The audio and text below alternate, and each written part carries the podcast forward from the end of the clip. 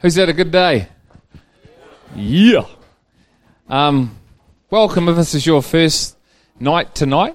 Um, we're in for another awesome night, and I'm just really excited about what I want to share with us all tonight.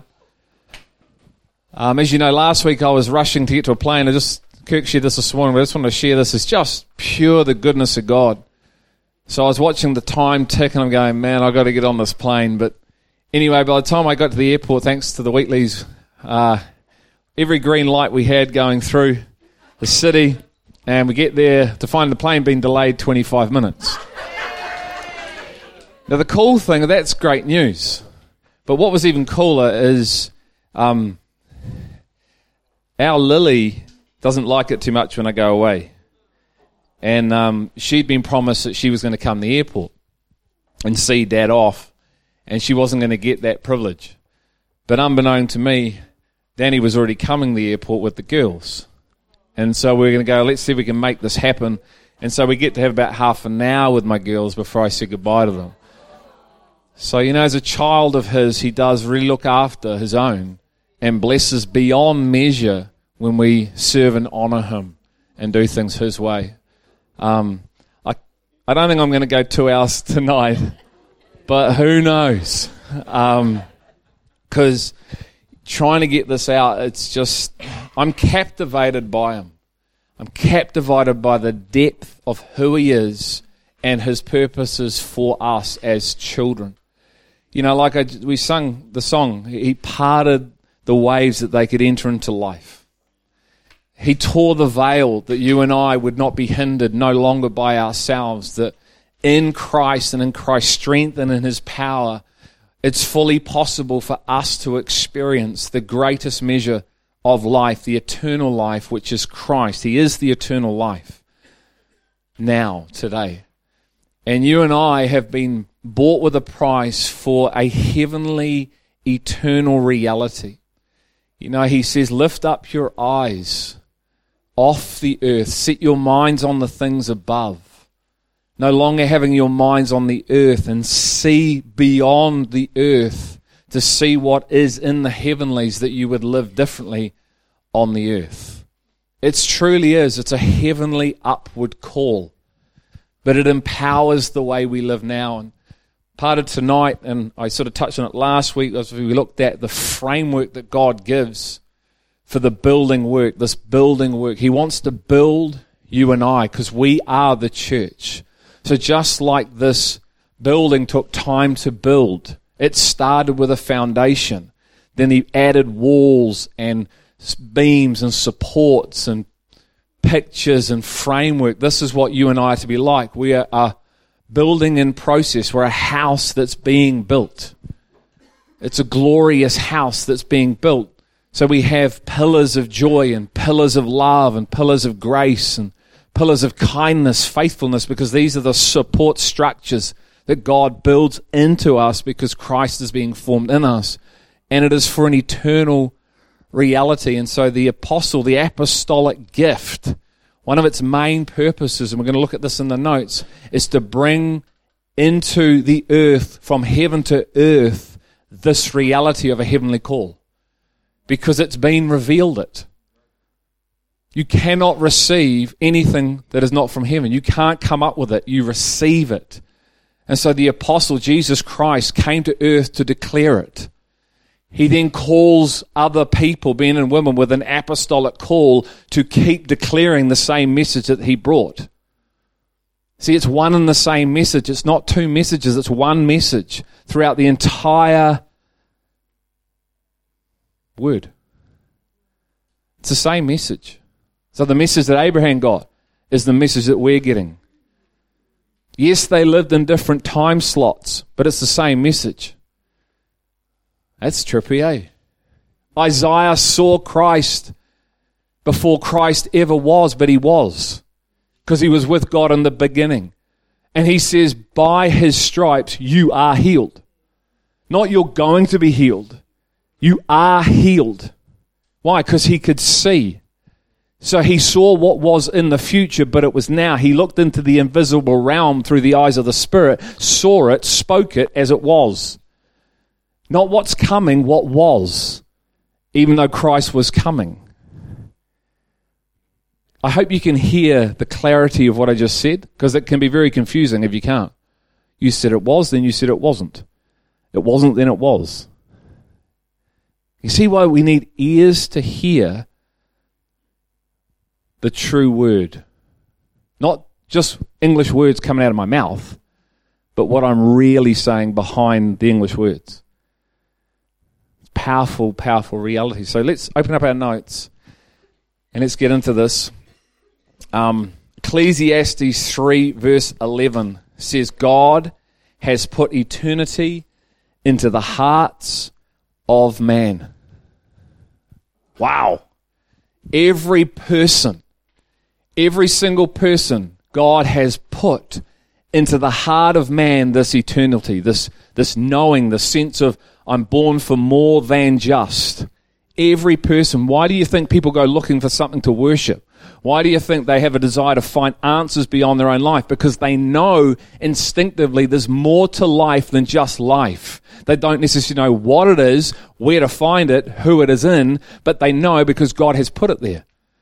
Why would God put eternity in the heart of man? Because that's where man is going to find himself spending their eternity. Because this is just a temporary stay on earth. So, right away, before the inception of man, God puts that into man. So man would always look towards heaven. Set your mind on the things above. Colossians 1. Why? Because your life has been hidden in Christ.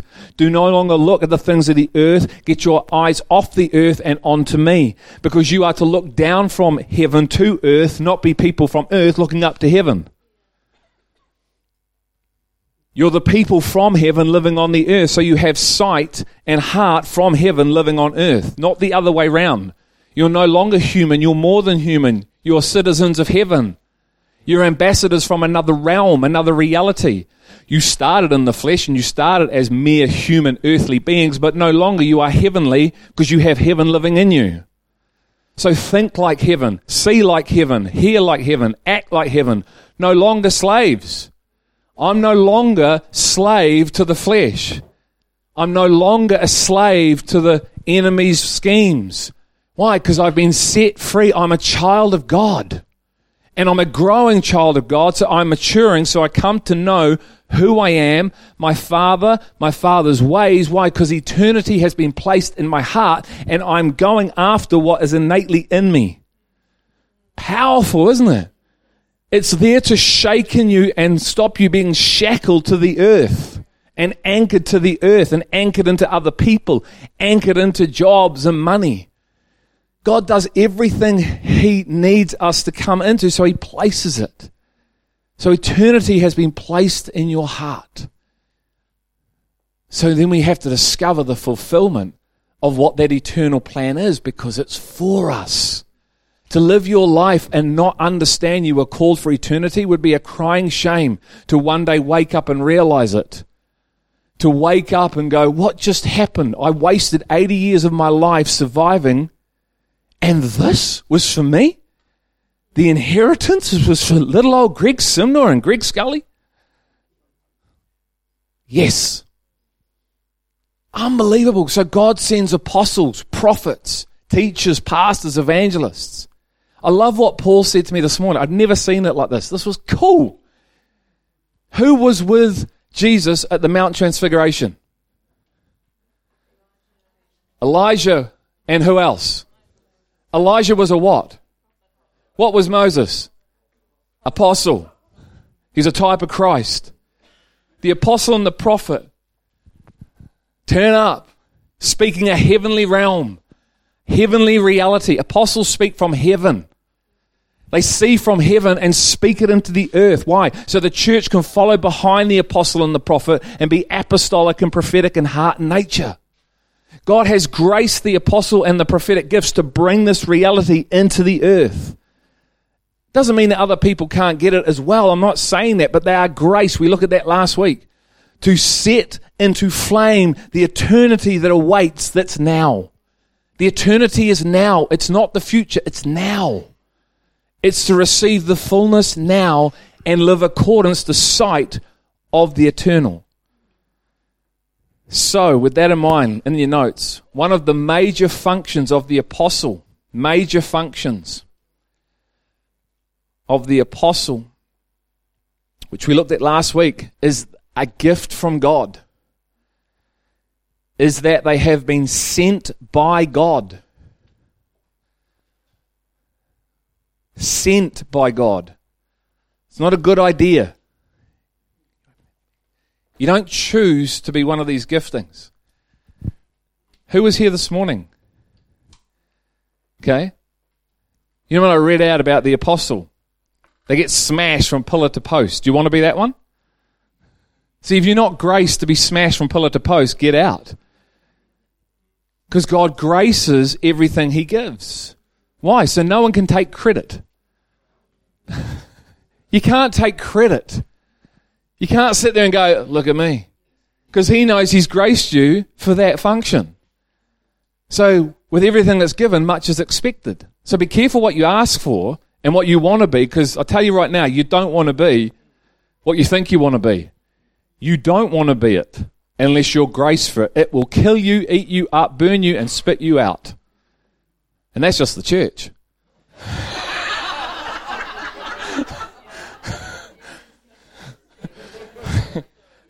Isn't that what happened to Jesus? Anyway, so one of the most major functions of the apostle, I'm glad we can laugh, is that they have been sent by God to continue to declare God's end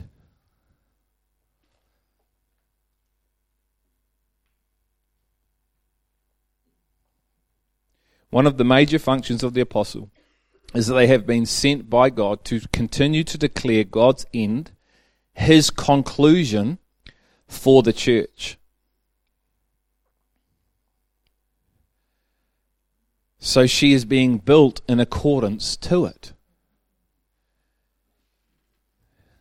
You can't be built if you've never heard the message.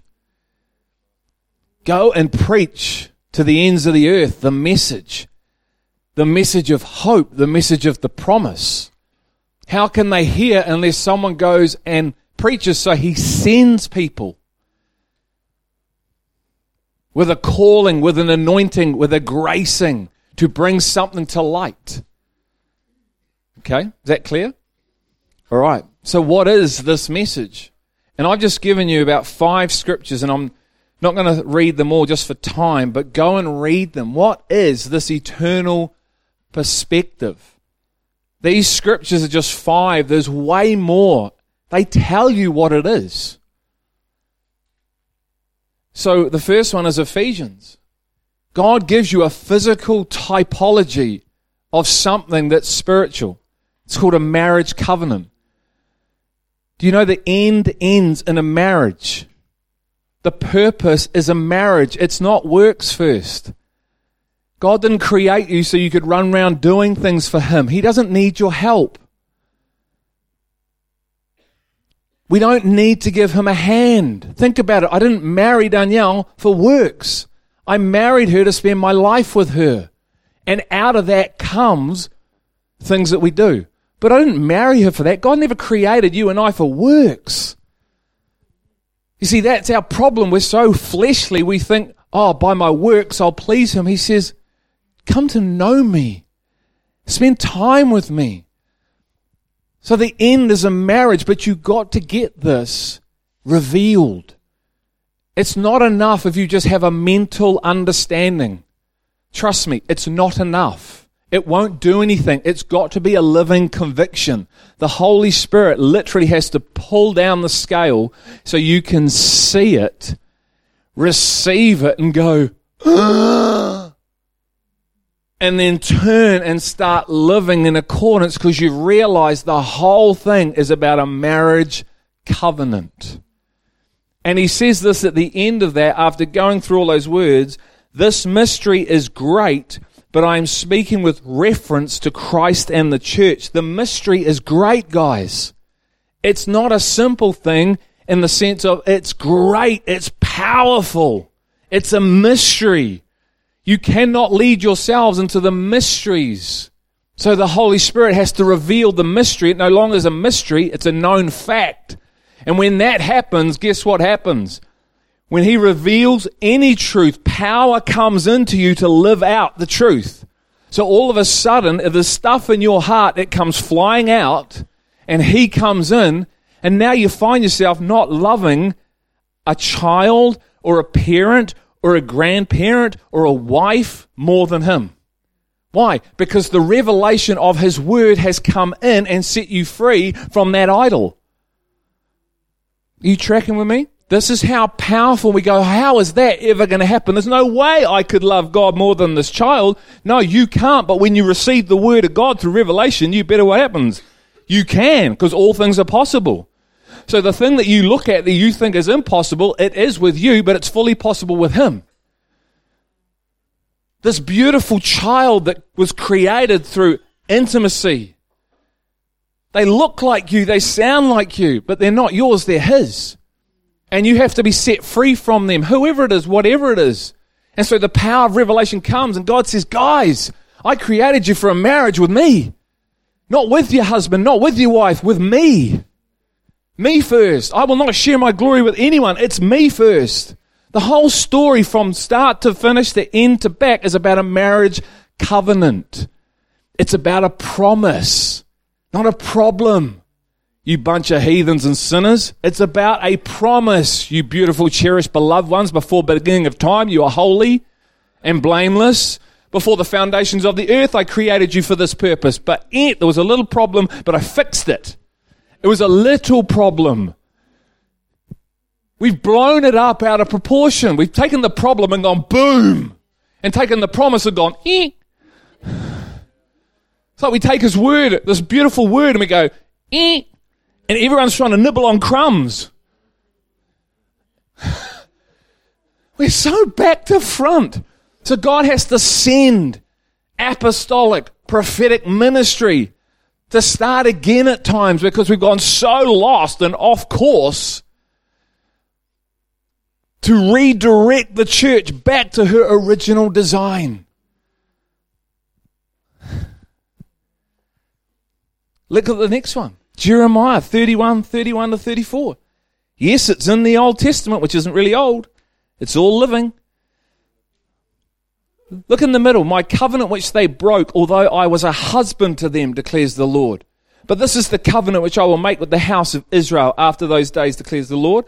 I will put my law within them on their heart, and I will write it. And they will be, I will be their God, and they shall be my people. He's talking to us all. Every single one of you he's talking to here.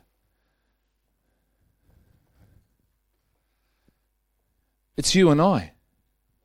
Everyone that has been chosen before the beginning of time he's talking to.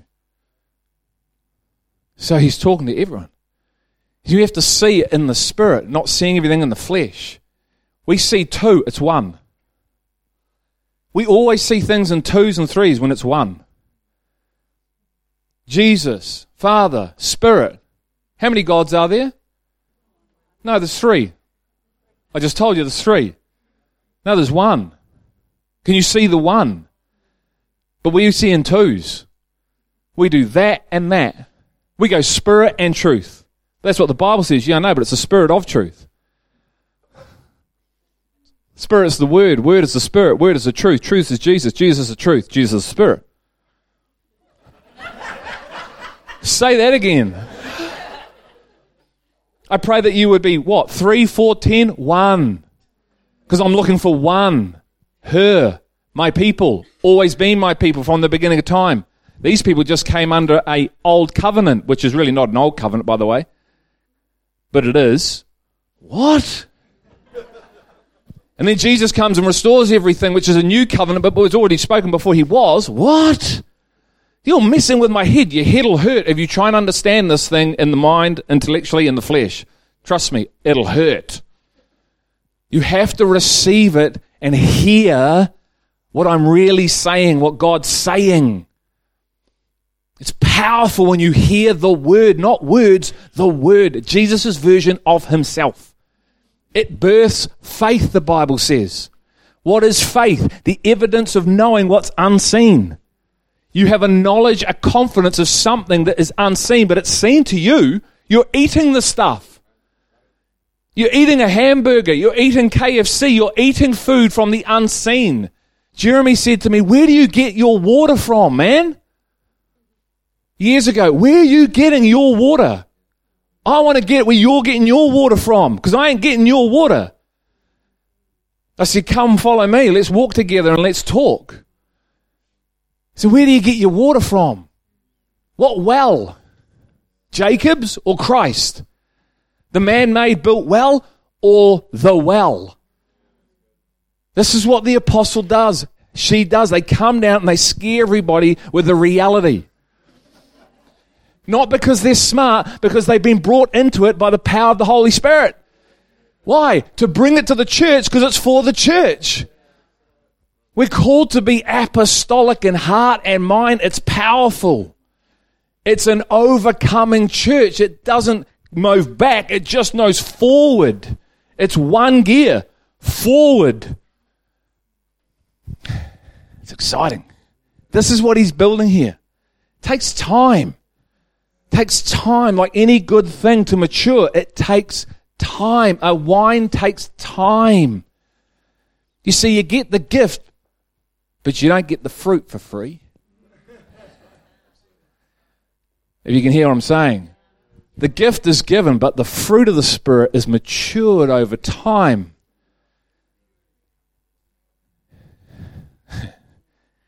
He's dangerous, God, because He gives these gifts without maturity. Because He believes in us so much that we're going to do it His way. See, He's the full God. I wouldn't do it like that. I wouldn't do it like that. Why would you give gifts to immature kids? You know what happens when you give gifts to immature kids? Let's burn them. See, love hadn't been established in their hearts yet, so let's torch them, man. They're not giving us what we want. Let's torch them. Jesus is like, oh man, there is a lot of work to be done here. But he knows the Spirit's coming to do a work in the church, not in a building, in you and I. And he sent the Holy Spirit 2,000 years ago to build the church. Then he sends gifts to be partner with the Spirit to build the church. Into what? an apostolic, prophetic, teacher, pastor, evangelistical church himself. The great mystery Christ in you, the hope of glory. Not just a nice saying that we rattle off, the literal reality of the life of Jesus Christ being formed in you and I, that we live from that life, the eternal life. Can you hear that at least intellectually? if you can grasp what I just said, man, you'll run for it with everything you got. Do you know that's what he's expecting?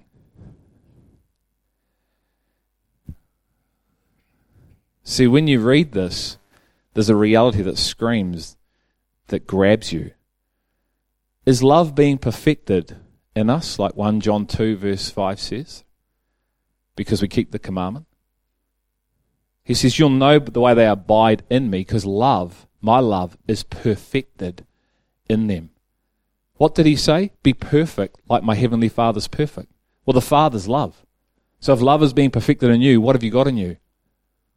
Christ in you, the hope of glory. Not just this, oh yeah, I received the love of the Father and I live as I always lived. Or if I'm reviled against, I revile back. I'm talking about a love that's not of this earth. It's Christ in you and I, the hope of glory, that's able to love on offense. When it is persecuted, it loves on what's persecuting the enemy. It demonstrates the kingdom reality. Can you hear the enormity of the reality that I'm talking about? This was for you and I. This is not mere little men, infant stuff. This is PhD stuff plus, plus, plus, plus, plus. And none of us can enter into it through our ability. Only Him. And yet He promises us, so He sends apostles and prophets, primarily these giftings, to declare the purposes of God, for it is an eternal one, firstly, to have you living like that on the earth. It's glorious. It's radiant. It's so captivating. It will loosen you off you and into Him and Him and you.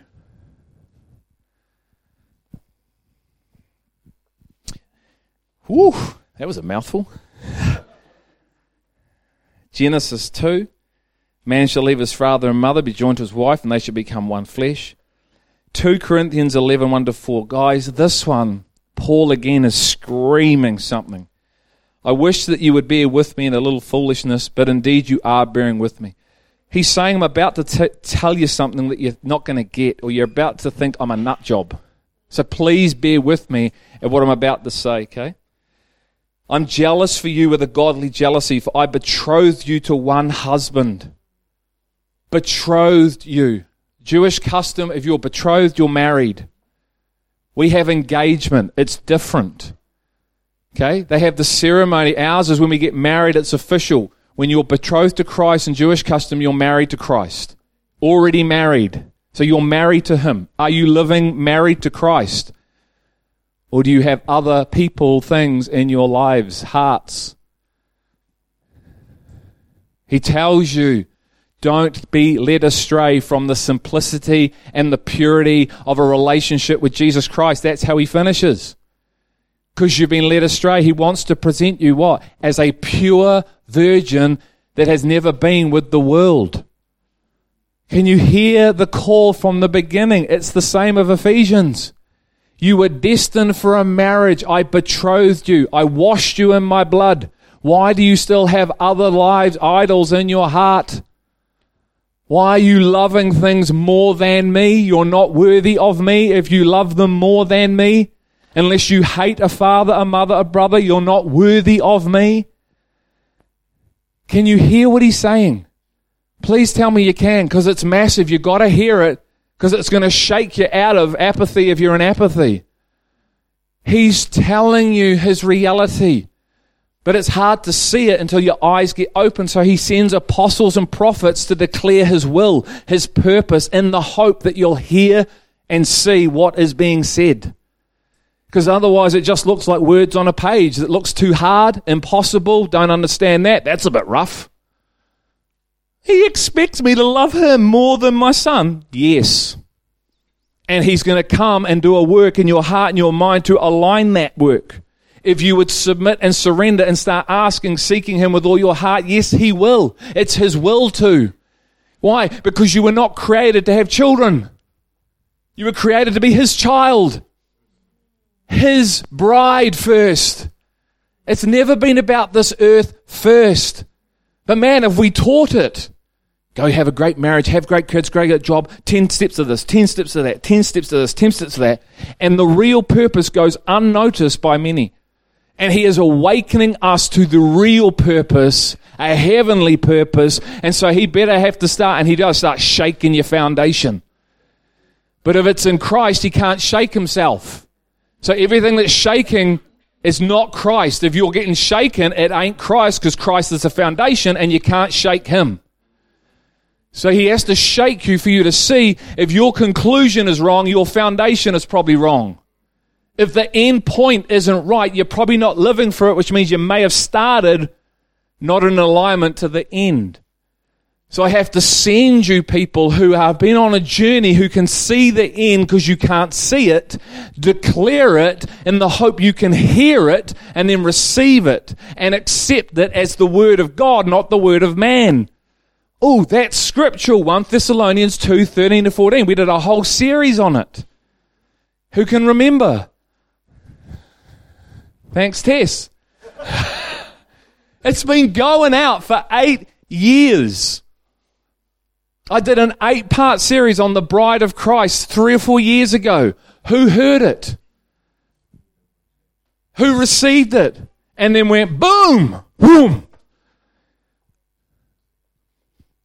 Life continues. So he sends crazy people, edgy people, people that come and they rub you like this.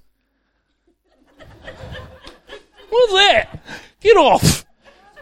Now I've been sent with a mission to declare the Father's way.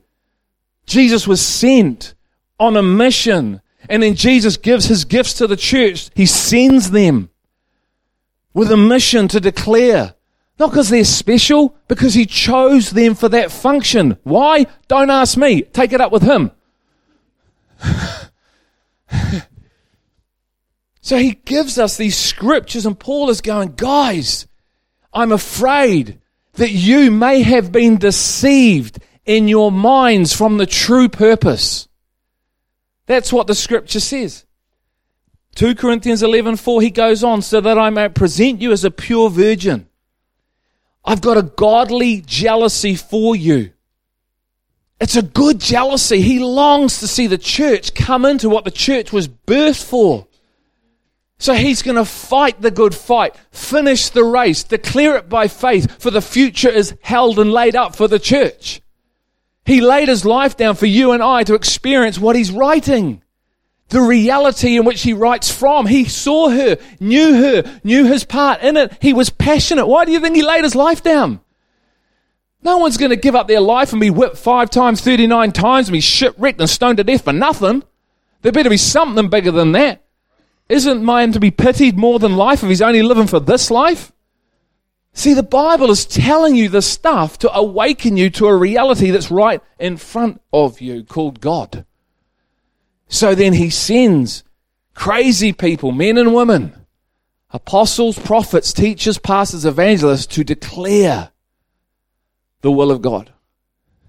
And he goes on, he says, Man, I'm afraid that you guys, you Corinthians, the church, your minds may have been led astray from the simplicity and the purity of a devotion to Christ. An abandonment, a wholeheartedness, a complete falling in love. You've been led astray from your minds. You've believed other things. The mind is the battlefield, yes? Jesus comes to renew the mind, yes? Through the power of his word, yes? Can you hear what he's saying? And then he says this For if one comes and preaches another Jesus whom we have not preached, or you receive a different spirit which you have not received, or a different gospel which you have not accepted, you bear this beautifully.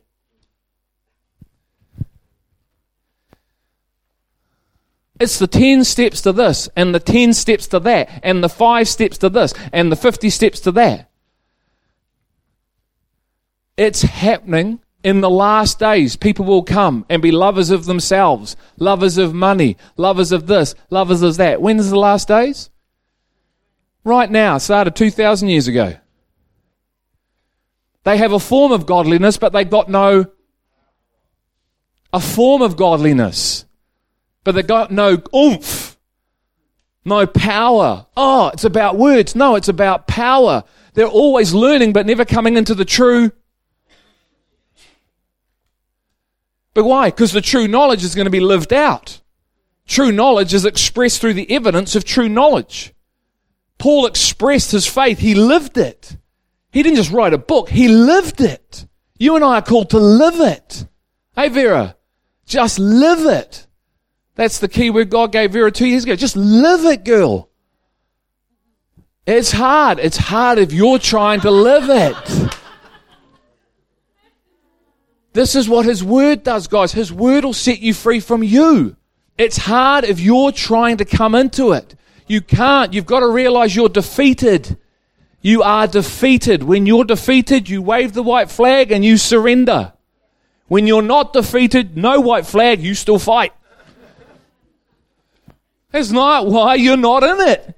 Because you haven't yet surrendered. You don't realize you're defeated.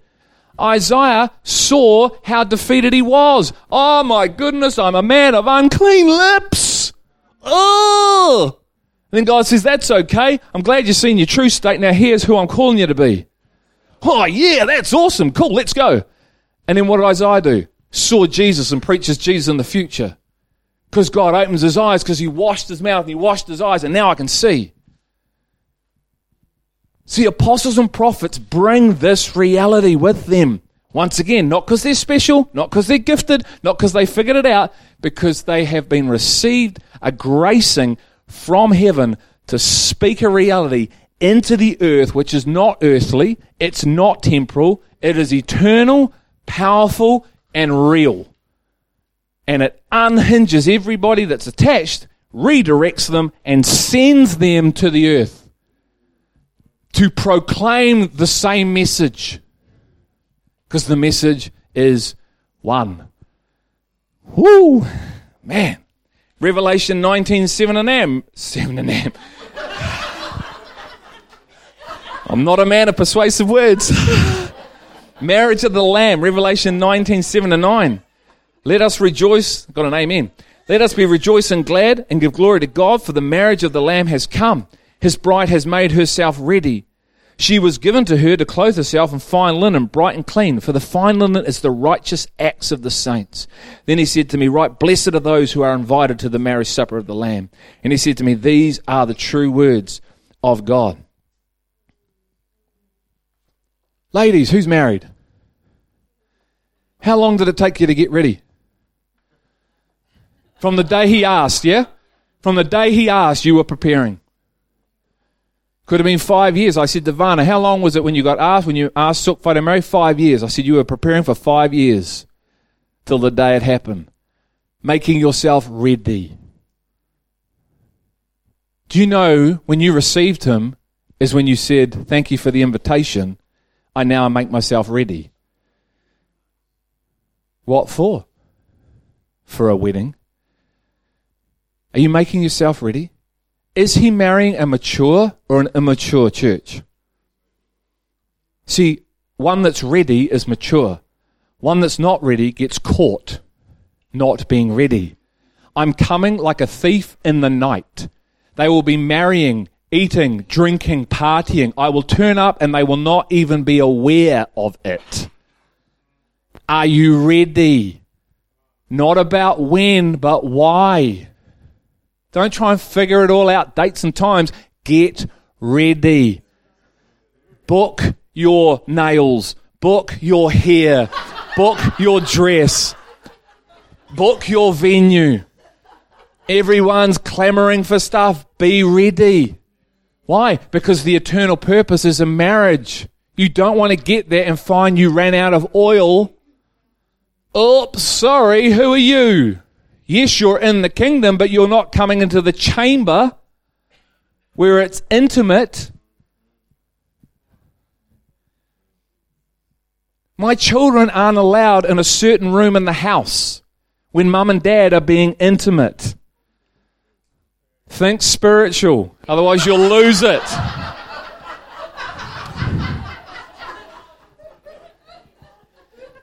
It's a beautiful thing, but it's not for children. It's for adults. Can you hear the typology? I'm sorry, you weren't ready. I laid it down. I spoke. I sent you. I sent you. I sent you. I sent you. You kept asking, so I sent you and I sent you again. Some of them were killed. So, what are we doing with what we're hearing? I know it's radically changed me. I hope it's changing you. So, under that, in other words, the apostle is to declare the eternal purpose for the church. In other words, the apostle is to declare the eternal purpose for the church and work to ensure God's blueprint for building the church is in place. The fivefold ministry gifts. So I'll read it out as one sentence. In other words, the apostle is to declare the eternal purpose for the church and work to ensure God's blueprint for building the church is in place, the fivefold ministry gifts. That's what God is establishing here. That's what He showed me eight years ago, and it's been putting in place through prayer and then watching God raise people up in these giftings and then they minister out of the gifting. He builds the church. So when the gift turns up and starts speaking from a revealed place, the power of that goes out, and those who have ears to hear it and heart to receive it, who do through the power of God, start being built in the Spirit. He does the work. Can you hear that? See, we go, how does it happen? I don't know. He does it. I know my part. And then I step back and then I watch to see if the church actually wants to be built. Because you have to be able to hear the word that builds you. You have to accept it, not as the word of man. So, what I'm saying tonight, are you going to accept it as God or Greg? Because that's going to determine what happens. You have to receive it with humility, the word that can save your soul, implant it into your soul. Who do you think you are? A nobody. Don't sound like it. That's up to you to discern. Same with anyone else in these giftings. Bible says a prophet has no honor in his own household, which means his physical family first, or his spiritual family, until their eyes see. Oh, gee, that sounds like Jesus and his family. Here's the prophecy about the boy. Ooh, yeah, this is cool. Until a bit where it says from um, the Simeon the prophet, he said, "Oh yeah, by the way, this boy, he's going to pierce your heart too." Luke two, don't like that. Doesn't matter. It's going to happen. Did it happen? Did the prophecy come to fruition? Why? Because if you hear it through the flesh, you'll hear the wrong thing. But if you hear it through the spirit, you hear the right thing, and you be captivated by God. And so he's looking to see if there are hearts that are fertile hungry, thirsty for the seed that's going out. Because if your heart is rocky, hard, nothing happens.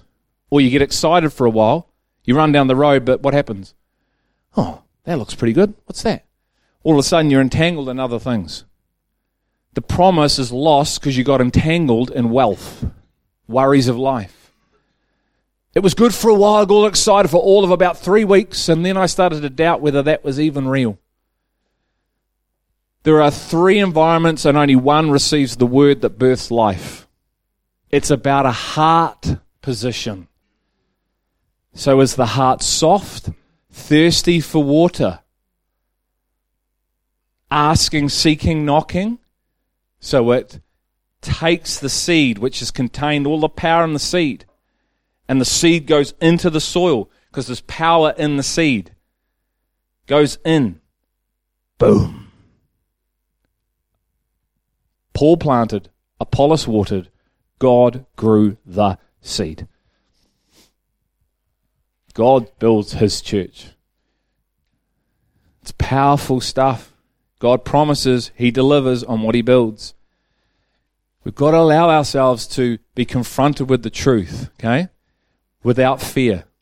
You've got to allow yourself to be confronted with the truth, knowing that you're a son of God, knowing you're a child of God, okay. I teach my girls, I say it's okay that you don't know this particular maths equation yet. It's okay that you don't know it. It's okay. It's okay. It's okay. Some of us need to hear it's okay to not be where He wants you to be. It's okay. He wants to lead you there by the hand. He's put people around you and in your life to help you. It's okay. But what we hear is the negative. We hear the lack. We hear, I'm not good enough. Are you telling me I'm this? No, I'm not saying that at all. And God's not either. He's telling you, I love you and it's okay, but grow. Why? Because I called you for an eternal purpose, and at the end of that, I've got to be true to me, and there's a judgment coming. I can't flick you a swifty at the judgment seat and give you a grace card. You got that when you invited you into my life, but this is about a prize. I've got to be true to me because I'm not a liar. So I'm going to judge you for rewards. And if you haven't lived the life that I was asking you to grow up into, I'm sorry, but you can't have the reward. There's going to be loss. And we don't like that message because we just like the lovey dovey messages, but it's part of the Word of God. God is a long suffering God. He's a disciplining God, and He says it's time to grow up. So I need to give you a disciplining word to help you realize it's time to grow and mature Why? Because I want you to sit with me on my throne in eternity, not to bag you down, not to give you a hard time, not to punish you, to edify you. He has everything for us. He says for us. He's not against us, but you can hear that he's against you. You can hear that Greg's against you. But if you hear accurately, this is for all of us. So he sends these apostles and prophets, teachers, pastors, evangelists. The church, God's people, you and I, have been created. The church, God's people, you and I, have been created for an eternal purpose, a heavenly purpose. Firstly. And when I say the church, you and I, you're not the church on your own. I mean we. Okay? So you're not the church as an individual, the church is the body. Okay? You're a house and you're a disciple, but you're not the church. So I'm not the church on my own. We are the church. Okay? So Isaiah 46, 9 to 10. I love this. Remember the former things long past. Oh, sorry, I'll read out. The church, God's people, you and I, have been created for an eternal purpose, a heavenly purpose. If you want a scripture next to that, it's Hebrews 3:11. Isaiah 46, 9 to 10. Remember the former things long past, for I am God and there is no other. I am God and there is no one like me, declaring the end from the beginning. And from ancient times things have not been done, saying, My purpose will be established and I will accomplish all my good pleasure. He is the God who declares the end from the beginning.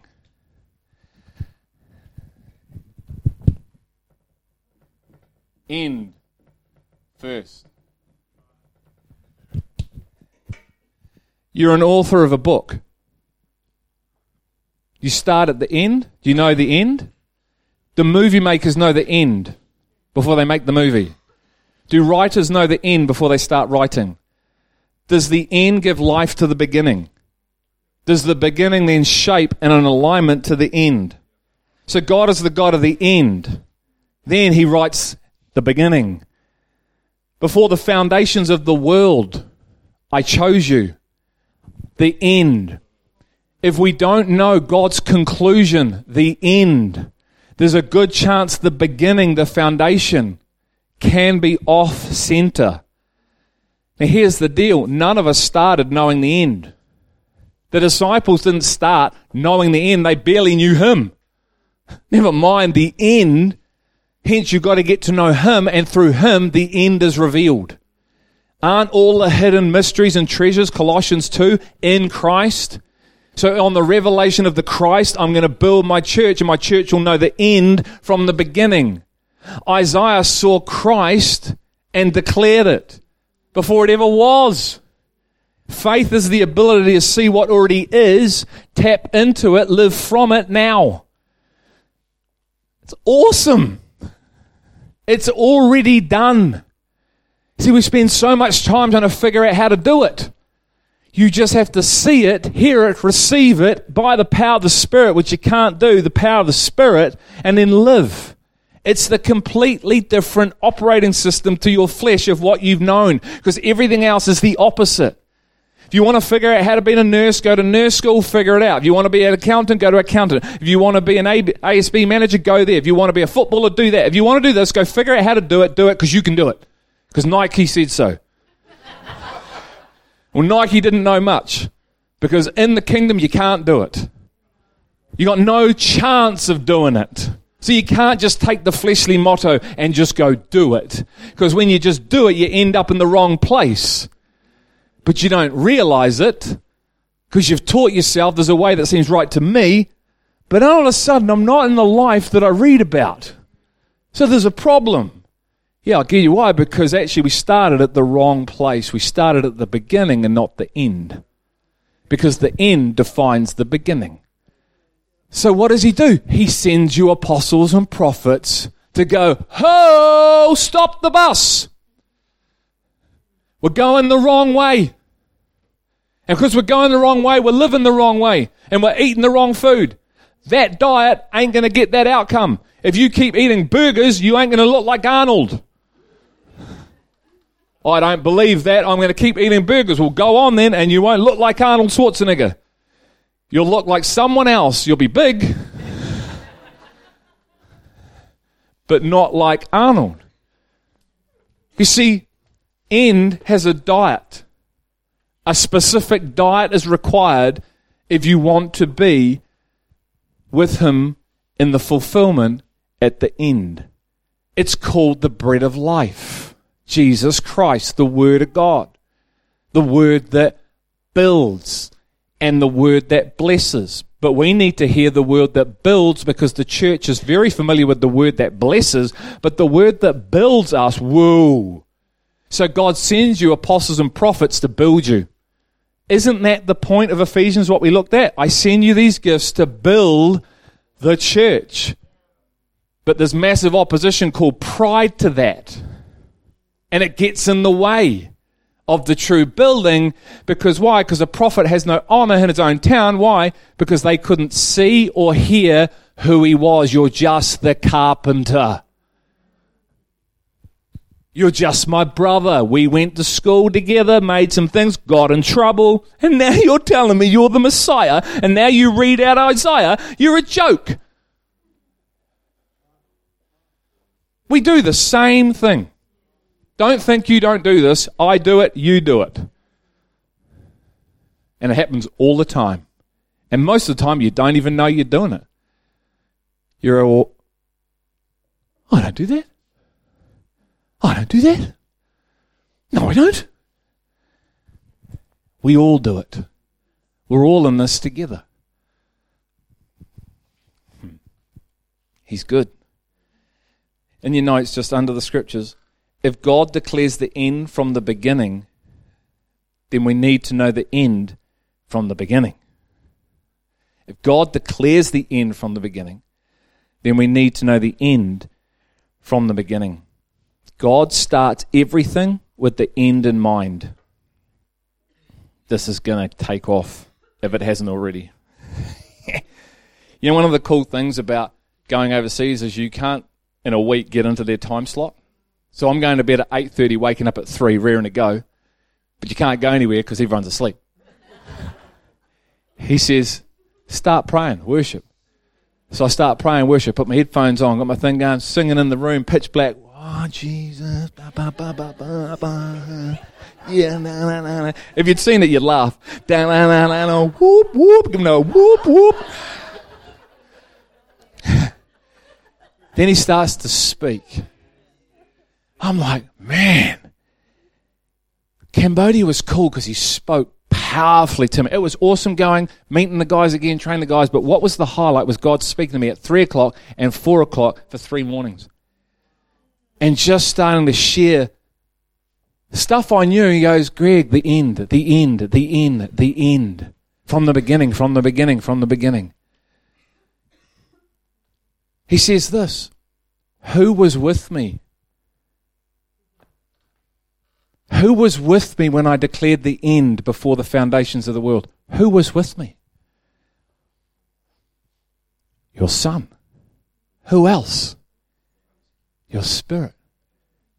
So before anything began, they're with me and I'm talking with them and I'm sharing my heart and my will and my purpose for them. Then I give the commission be sent and declare those things that you knew before anything happened. The end before the beginning. You see, when Jesus said, Come follow me, he knew exactly where he was leading the church. He knew exactly where he was leading her, and it wasn't just to the cross. It was beyond, beyond the cross. So he knows the end because he was with the Father before it ever began. And he Father tells him, so then when he comes, come follow me, boys. The boys haven't got a clue where they're going, but he does. Aren't you grateful that someone's got sight? Otherwise, it's the blind leading the blind. So God does not lead the blind leading the blind on their own. God sends churches gifts so the church can see where it's going so it doesn't fall down pit holes, so it doesn't go to the left, to the right. But if you don't receive the gift, then you can be anti the gift and walk away. But Jesus had sight, so he says, Right, son, you're going. There's been all these prophets before you, types of apostles, you're going. Why? Because they killed them. Not that good in God's calendar when you start killing the people he sends. So he sends the son. And the son says, Come follow me, boys, we're on a mission. What's the first miracle he does? Woo! Come on, where is he? Why? Because he's pointing towards something. It's not just at a wedding for the sake of being at a wedding. I don't know. We'll come up with another scheme. Could have been somewhere. No, he's at a wedding. With wine. Ooh, that's a swear word. Turns a whole lot of water to wine. Why? Because he's a wedding. What did he say? You will not have this fruit of the vine until we meet where? In my kingdom. When you take communion, you are taking, it's a part of the bridal covenant. There were actually four cups of wine, not one. But we've come through the Catholicism where we talk about one, there were four, and one of them was attached to the bridal covenant. So when they took that, they knew exactly what they were doing. They knew they were called. Why? Because Jesus was talking to them about the future, going, it's not about just being lost, boys, it's about a marriage covenant. See, we've lost this stuff in modern day preaching. Why? Because we're seeker sensitive. We're trying to bring people to the church and we've killed the very thing God gave called the truth. Because we think people can't handle the truth. You're right, they can't. And so we dumb everything down and we lead ourselves astray. And yet this speaks of a reality and God opens our eyes, we start to see it, eat it, live from it, and all of a sudden, what's promised becomes your reality. I'm alive. I'm hungry. I'm thirsty. He who comes to me will never be hungry. He who believes in me will never be thirsty. Why? Because they're eating and drinking from the eternal well. It's a full food of plate and it never goes away. It's amazing. You just eat chicken after chicken after chicken after chicken. You just eat it and it comes back. How does that happen? I don't know, but it does, so keep eating. The layers, the depths to His Word that sets us free is phenomenal. And so He says, My Spirit and my Son were with me. So I send them to lead you. So then when Jesus goes, the Holy Spirit comes. He knows exactly where He's leading the church into all the truth because He was at the beginning before the end, and he defined the end, so he's leading with a purpose. Jesus would only do what his father did. He would only speak what his father gave him. Why? Because he knew the end, because the father knew the end, so he knew the father's will, and the Holy Spirit's the same. Who builds the church? Christ, the Spirit of God. Why? Because he's the only one that knows the truth. You cannot know the mind of God without the mind of God. This is what the scriptures are declaring, and yet we go, oh, well, I don't know, we'll try and figure out how we get to know Him. No. So there is this eternal purpose.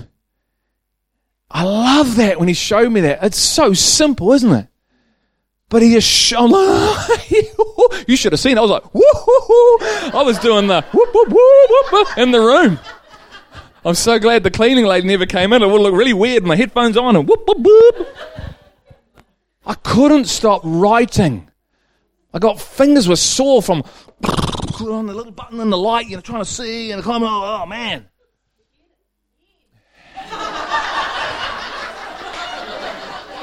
Maybe there's a bit of wisdom.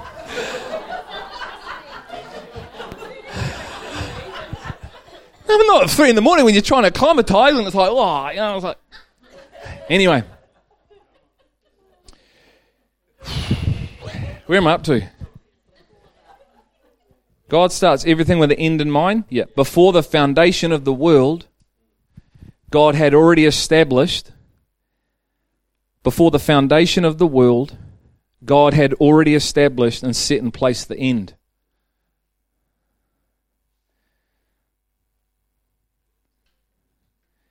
God starts everything with the end in mind. Before the foundation of the world, God had already established and set in place the end. Doesn't the Bible say that all your boundaries are already defined and where you would live in Psalms? What earth, what country you would live in, where you would be? Why? So you would seek the Lord. See, that's hard for us to get because we go, Whoa, where's my choice in that? Great question. You've got one. And if you know His way, you'll know that that makes perfect sense. Born again into my mother's tummy? How does that happen? Figure it out. Giving you the Holy Spirit, go figure it out. I'm not going to give you the answer, go figure it out. The Bible is very clear. He doesn't make mistakes. He tells you from the end. Before the foundations of the world, you were called to be holy and blameless. I'll give you this one Ephesians 1, verse 4. Spotless bride. Isn't that what he's looking for? Okay. The foundation of the world started with its anchor and alignment in God's conclusion.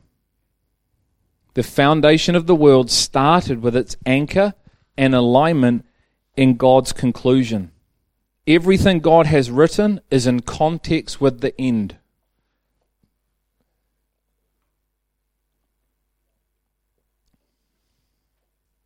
It is written. Finished. Finito. Can you see why that's a different kind of faith now? That sees what is. You see, you don't have to do anything, you have to see what has been done. And then when you see what's been done through the ability of the Spirit, blessed are you for you see, and blessed are you for you hear. Isn't that what he said in Matthew to the disciples? But then in the next chapter, he says, Guys, can you still not hear and can you still not see? he says, How long have I been with you and you still don't know who I am? Because he said, If you've seen me, you've seen the Father. To which Philip goes, Show us the Father. To which Jesus says, How long have I been with you and you still don't know me? See, he is always believing in you and I, speaking prophecy over our lives, drawing us into himself. He says to Peter, You're going to deny me, to which Peter says, No, I'm not. And then it happened. At the same time, he's saying, But you're going to be Peter, who I build upon. So he says, You can hear. And then he says, Why can't you hear me? You can see, but you are blurred vision. You see, it's the role of the Spirit of God to reveal the mysteries that are right in front of you. Things are concealed, not from you, for you. Why would God conceal stuff? Pardon? So you'd seek Him. God has put eternity in the hearts of man. Why? So you'd seek Him. God has placed you in a particular time in history, in a particular country, and surrounded you with boundaries. Why? So you would seek Him. Are you a seeker of God? See, He rewards those who diligently seek Him, doesn't He? Hebrews 6. If you are seeking knock, I'll give it to you. Why? Because I've got a whole inheritance that I want to share with you. Why? Because I've called you to be my bride, my co heir, and you're to stand right beside my son. This is not some little piddly message about, please hear me, getting cleansed of your sin. We have messed that up so much and made that the micro that you're a sinner, and if you don't get washed, you're going to hell. Is that true? Yes. Is that the message of Jesus, the main message? No. Otherwise, he would have told you. But he tells you the main message is to love me. Why do you think he's looking for those who truly love him back? Because he wants to marry them. And he will not share his glory with another so you can't have it both ways. I'm sorry to tell you, but you can't have your cake and eat it with the cherry and the cream and the cup of tea and go back for seconds. You can if you do it His way. If you will surrender and allow, He will give you and has given us the kingdom, the unlimited resource of His Son. But if you try and come in another way around the narrow gate, if you try and get into the pen some other way because you don't like the way, I can do this. Go on then, give it a go. He'll let you go. You want a king? Don't want you to have a king. I want a king. I don't want you to have a king. Give us a king. Okay. I'll give you Saul. He steps back. I wonder how long it will take them to start crying out to me. Isn't that the story? We want our way. Yeah, don't like our way. We want our way. Yeah. And God's like rescuing them over and over and. Why? Because He loves us. He's hoping His love is going to lead us into submission. He's hoping His love will break your flesh and lead you into surrender. He's going to love you into surrender. Let go and let God. And all of a sudden, you're in a life because why? Because there's an eternal call on your life, and you realize, man, I was called for so much more than here. So he sends these people gifts to help you, not to be against you, but to help build his church. But there is opposition. Do you really think the enemy wants this church built? We looked last week at the fruit, didn't we, of the church? Oneness in faith, oneness in knowledge, mature man, the bride of Christ. Do you really think that the enemy wants people loving like Jesus on the earth who can? Do you really think he wants the church who don't even know what defensive looks like because all they know is offensive because the gates of Hades do not overpower the church of Jesus Christ? Do you really think the enemy wants that built? Who's going to judge him? The bride of Christ. Why do you think he's so against the bride of Christ? But here's the thing he's got no authority. He has none. He's powerful, but he's got no authority. Who has the authority? See, there is no war. If you know who you really are, you tell him to get back in his place. Isn't that what Jesus modeled? It says, stand firm, resist the enemy. It doesn't say stand firm and fight him. It says stand firm and resist his lies because he has no game. You're the one with the game. Supposed to. So what we do is we get all entangled in stuff, but if we know who we really are and what we're called for and the food source that we need, and we start eating that, when he turns up, we laugh. But like Smith Wigglesworth would do when he come at the end of his bed, he'd just laugh and say, Oh, you again. See you, bud. Go back to sleep. Why? Because the man was a man of faith. The man was a man of the unseen realm. He lived from the unseen realm, and look how God used him. But when you read his books, he wasn't into that stuff. He was into a relationship with the Father. He'll tell you himself. We get all hooked up in Wigglesworth's works, but he was into relationship. The works came out of relationship, but what do we do? Oh, the miracles, the miracles, the miracles, the miracles, and our flesh chases the miracles, but we don't chase the one of the miracle. So we don't see really that happen too much, and we wonder why, while we're trying to chase miracles, we're burning out. See, when you are awakened to the reality that you were bought to fall in love, not to do works, not to save the planet. Everything starts to shift, trust me. There's only one reason why we're, and here I'm saying, the reason why the rock is where it is today, because God showed me something and I was leading. See, the reason we're having this meeting is because of the fruit of what He showed me. We wouldn't be having this, I wouldn't be teaching this stuff had He not taken me on a journey. It's in the book. If you haven't grabbed it and read it, please read it. It's describing the journey of the rock. So if you're part of the rock and you're not reading it, are you really part of the rock? I say that out of love, but you guys, you, God said me at the start of the year, He said, Greg, there are friends, guests, and sons in your house, my house. Friends, guests, and sons. I want everyone to be a son. You see, friends turn up and they come and go. Same with guests. Friends stay longer than guests. You can just come here, turn up, come and go, come and go, and not be part of this at all. You can come be present but not really be present and miss exactly what's happening because you don't hear what's happening. But you can be part of an organization, but it's not. It's called a church. See, we can tick our religious boxes and be part of institutions, but we can't be unless we're hearing and receiving is the church of Jesus Christ. So please, I haven't preached it. I felt him just to say, hold back on it. I want to show you. But don't be. If you are, transition. Get into sons. Don't be someone that uses this place for convenience or just you like this and be a guest or a visitor. Become a son of the house. Live and serve your brothers and sisters. Stop living for yourself, looking what you can get, and serve the Lord and His will here.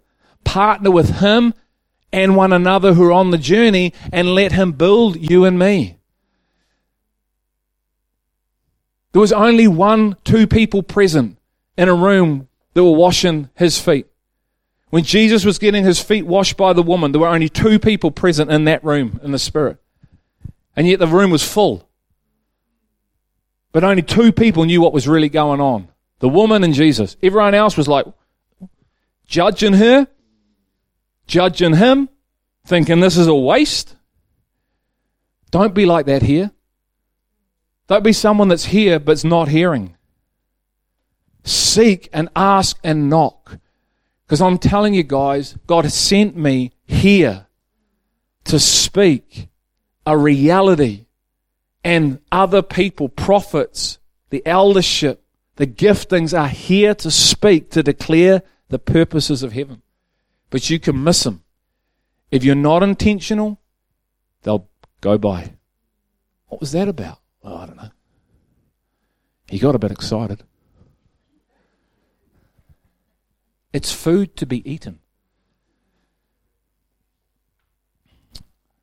Um, oh, this is cool.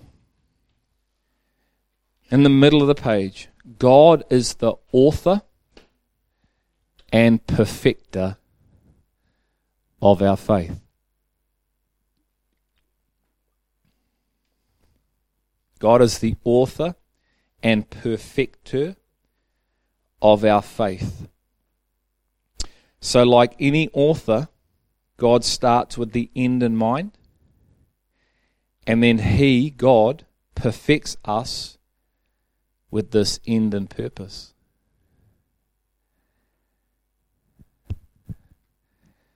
So, can you hear that? God, the author and the perfecter of our faith, once again, know what faith is. So, like any author, God starts with the end in mind, and then He, God, perfects us with the end purpose in mind. He's building His church with the end goal in mind.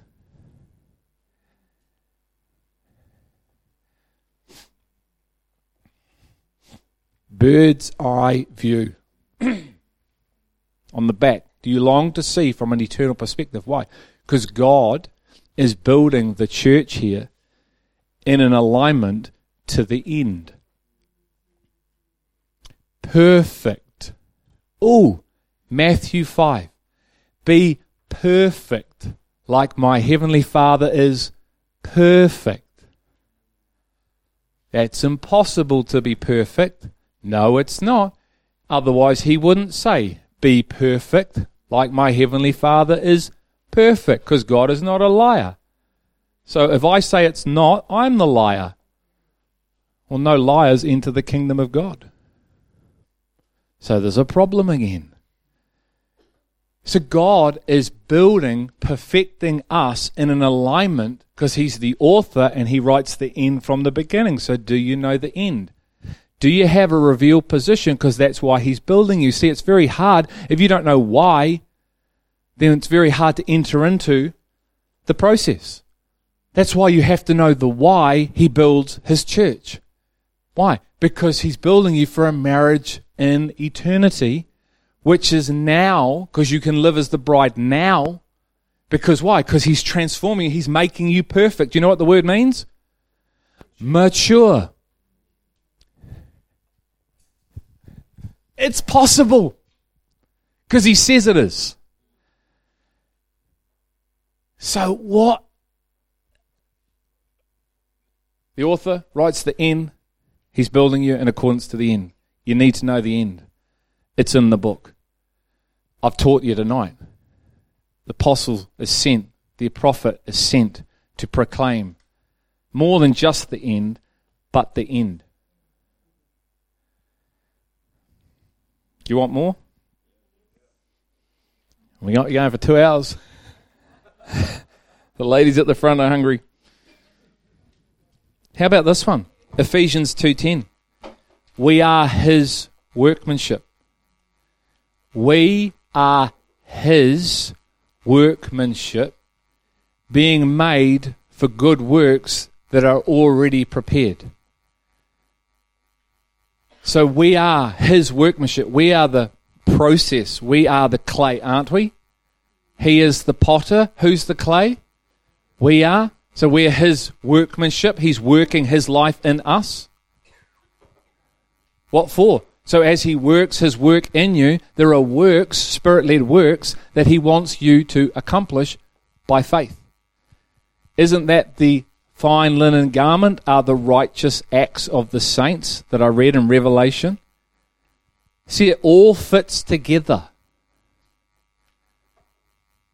It's one big story scattered throughout the entire book to grab your attention as you read the whole book. Not just the bits you like or the bits that I like, but the bits that I don't understand. And I'm going to ask Him to reveal what I don't understand. And I'm going to walk with others in discipleship and ask them what I don't understand and hope that they've got revelation and can help me come into what I was called for. Powerful. It's the joy set before him that Jesus endured the cross.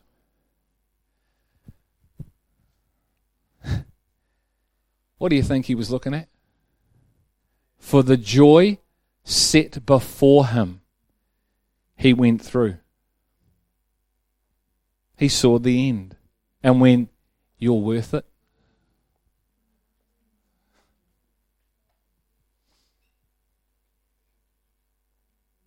If you were the only one, you'd be worth it. I want a whole world saved. And so, for the joy set before him, he went through and yet he went through, guys, as a man. Some of us need to hear that. He went through the cross as a man to show you and I what's fully possible when a man is surrendered and empowered by the living word himself. He makes all things possible. And we've justified that away and said, yeah, but he was Jesus and I'm not, so I can't. It's a lie. For you can do all things through Christ who strengthens you. For the joy of the Lord is my strength. And Paul said, I strive according to the power that works within me. All things are fully possible, and the invitation has gone out.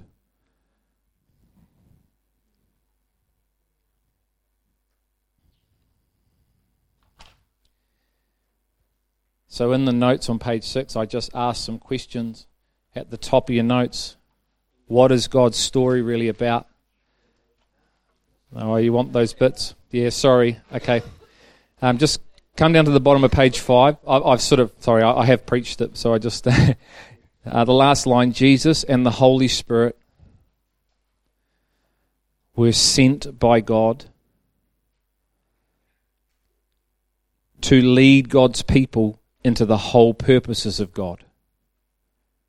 Jesus and the Holy Spirit were sent by God to lead God's people into the whole purposes of God, the entire purpose. So the questions I ask is what is God's story really about? Where does God's story finish up? What is God's end conclusion because he is perfecting the church into it? The church needs to come to know God's conclusion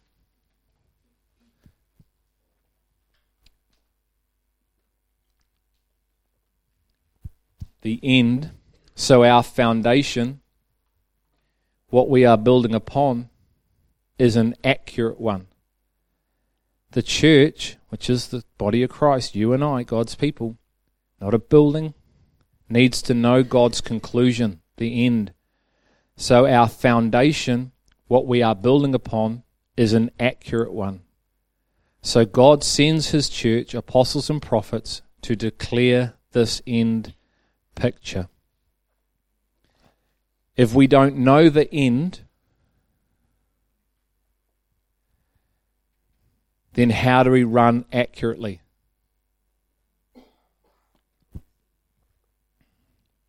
There's a great chance we will have a false start or even stop running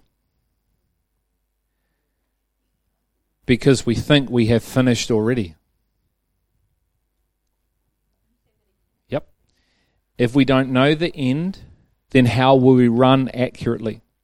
There's a great chance we will have a false start or even stop running because we think we have finished already.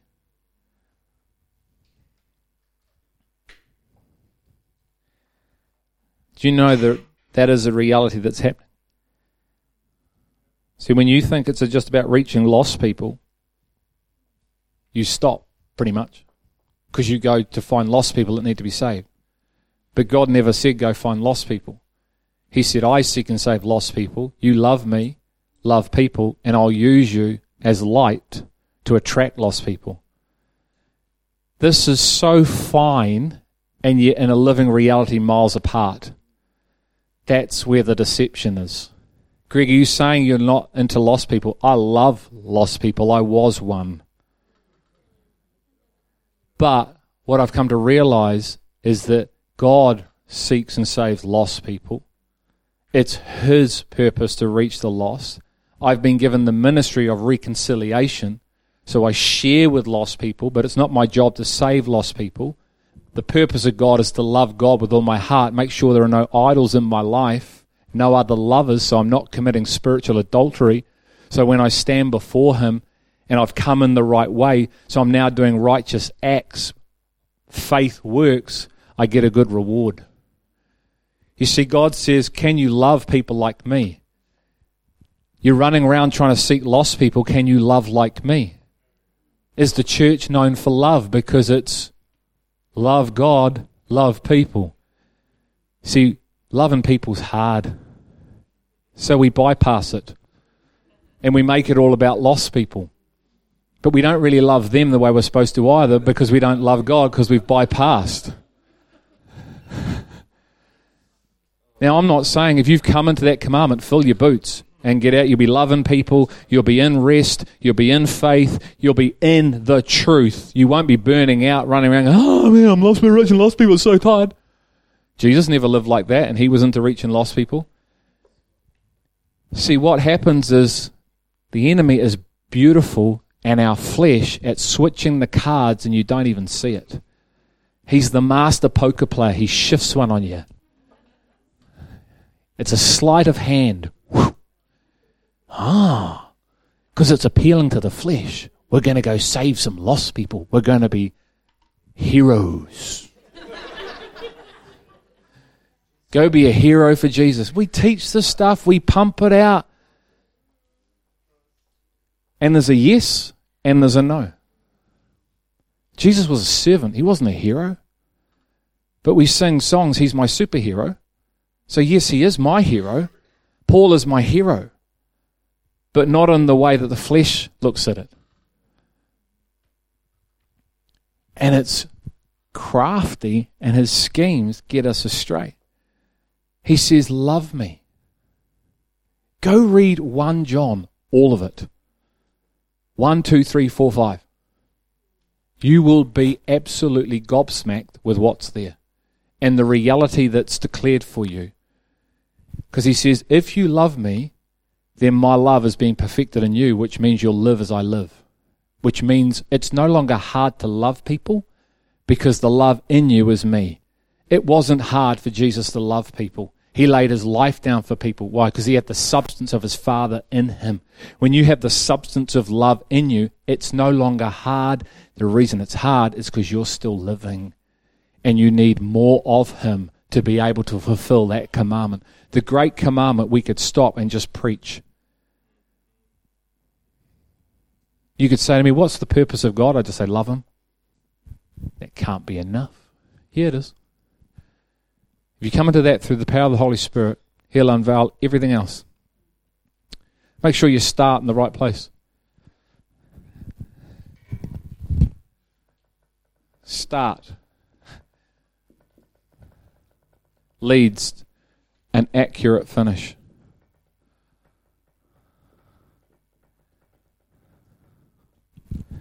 Guys, he keeps it so simple out of the 613 laws, what is the most important to you? Why? Because of what I have in mind. See, we've got to capture this again through the Spirit. He said to the religious teacher when he was asked that question, he said, You've answered wisely intelligently, you're not far from the kingdom of God.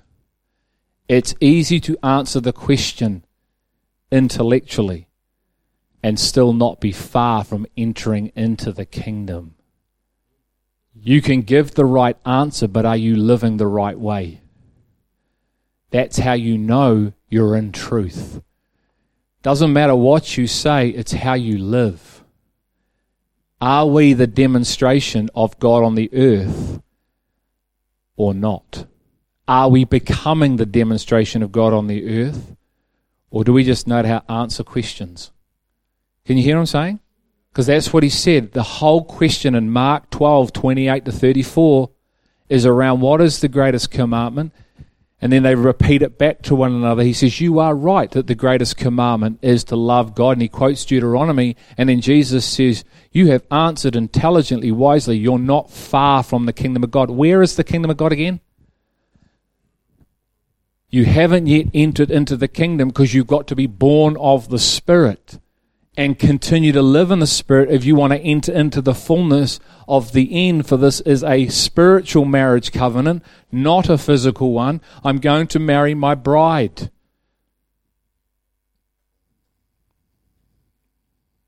So the apostle comes, the prophet come, and they keep saying the same thing.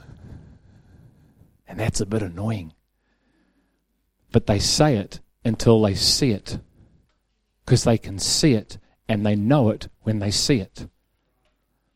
Why? Because they've entered into it. You have to have a reference point for the truth to be able to speak the truth. Otherwise, you're just speaking nice words and they are powerless and empty, and there's too much of that that goes on in the church. It's theory based truth, it's not revealed truth, so it lacks power that powerful truth scares the pants off us if we hear it wrong. But if we hear it right, it brings life. So it's no longer hard, it becomes easy. My burdens are not. Did he say they're hard? He said they're light and easy. Um, that comment about the running, 2 Timothy 2, also of any if anyone competes as an athlete, he does not win the prize unless he competes according to the rules.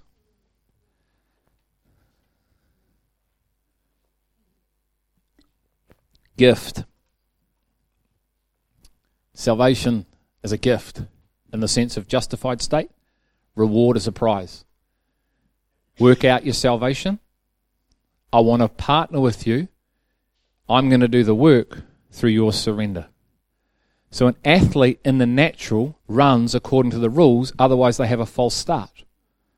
What happens in a race if you start in a false start? Disqualify from the prize. What if you don't know you've started and it's a wrong false start? So the gun goes, you're off. And you're so quick, you're out the blocks and you don't hear the, hey! false start, and you're gone. And you run your whole life a false start. To get to the end of the New York Marathon to go, where's my prize? And they go, sorry, you missed the call. It was a false start. Because you weren't running in alignment to the end. What if you start in the wrong place? It's a false start. So have we started knowing the end from the beginning? No, I didn't. But that's okay because God's going to come and He's going to send apostles and prophets and He's going to send the Son, He's going to send Jesus, and He's going to speak a message to go, hey guys, you're slightly off center. You're two degrees off, but if you stay two degrees off, you end miles off at the end. So I have to send you people to bring you back. They were probably off as well. And while they were running off course, I got hold of them.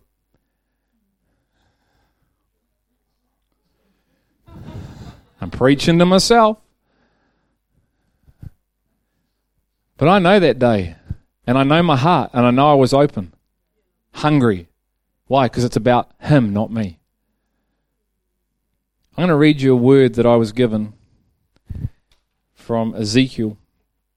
And this word has defined quite a lot of knowing and having it confirmed the gift of my life, while at the same time, I know when I got it, I didn't have a clue what it was about. And uh, I don't know if Simon actually knows this, but I was with Simon about three years ago, in, and not in Ruby's, in um, Q Cafe, and it's going to be a bit embarrassing because we were talking and as he was talking to me and I was listening, God started speaking. I can multitask. I am one of the rare males that can multitask. so he's. She'll tell you the truth. What were you saying? Oh, I think you were whining about something. I think he was trying to. Com- yeah, that's right. Do you know what you're doing?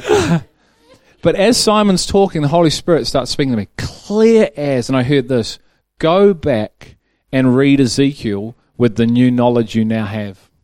See, I got this word six months as a follower of Jesus by Graham Marchant. Who knows Graham Marchant here?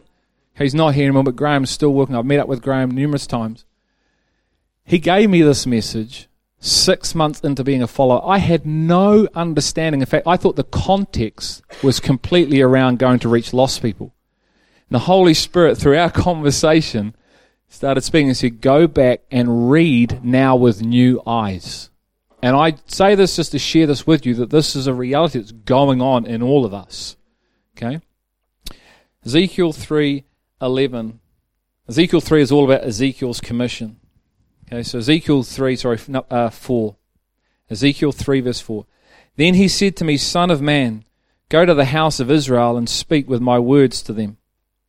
For you are not being sent to a people of unintelligent speech or difficult language, but to the house of Israel.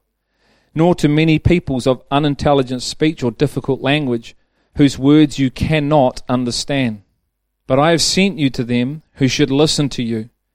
Sorry, but I have sent you to them, who should listen to you? Yet the house of Israel will not be willing to listen to you, since they are not willing to listen to me. Surely the whole house of Israel is stubborn and obstinate. Behold, I have made your face as hard as their faces, and your forehead as hard as their foreheads. Like emery harder than flint, I have made your forehead. That's a pretty hard head. Do not be afraid of them, or be dismayed before them though they are a rebellious house. Moreover, he said to me, Son of man, take into your heart all my words which I will speak to you, and listen closely. Go to the exiles, to the sons of your people, and speak to them, and tell them whether they listen or not. Thus says the Lord God. We are Israel in the sense of the church. Go read scriptures. There's a spiritual reality to be discovered. The Commonwealth of Israel talks about now you're coming into this people of one. That I'm grafting you into a people of one people, a royal priesthood. This does not undermine those Jewish people that are going to come. It has nothing to do with that. But God is not looking for two people, He's looking for one. This challenges us to the core. God is not the God of two, He's the God of one. Five gifts, it's really Christ. Three gods, it's really one. Not two people that remain two people, it's one. We have to capture this through revelation. The scriptures are there. Go have a look at them. In Galatians, Paul specifically, specifically, intentionally talks about Israel, God's people. You know what Israel actually means? The one who wrestles with God. Now, I'm not, please hear me, I'm not saying that there is Jewish people are going to come in, but we very much separated it out. And through the Spirit, He's looking for one people. I come looking for the house of Israel, of the promise of Abraham. It's one people. The woman who was caught, sorry, the Canaanite woman who came in Matthew 15, sinner, wretched, disgusting. They all tried to send her away. What did she have? Faith to see. Everyone sends her away. Even Jesus doesn't want to know she's even there. But she has faith to see. What does she know? She knows she's of the daughter of Abraham.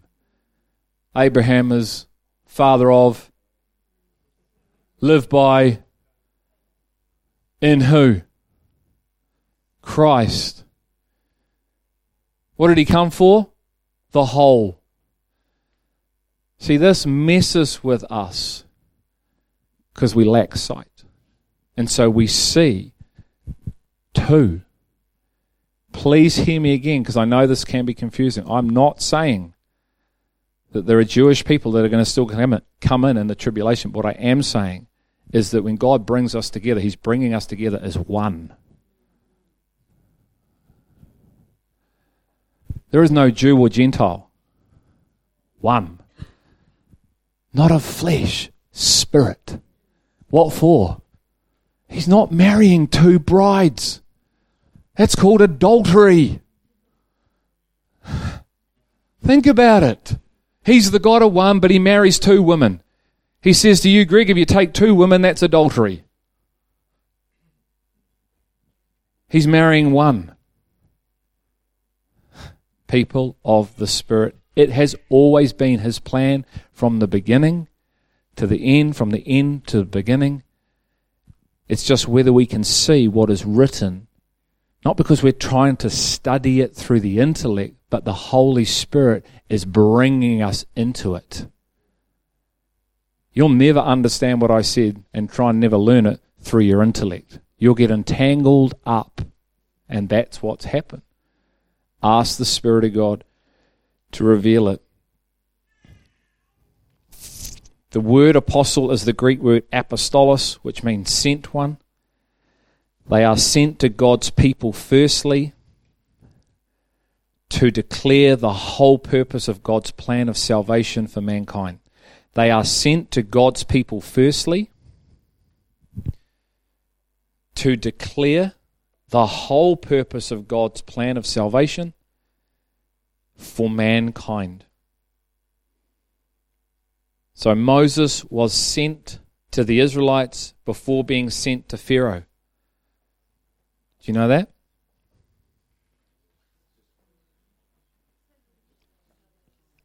Uh, we were up to? Okay.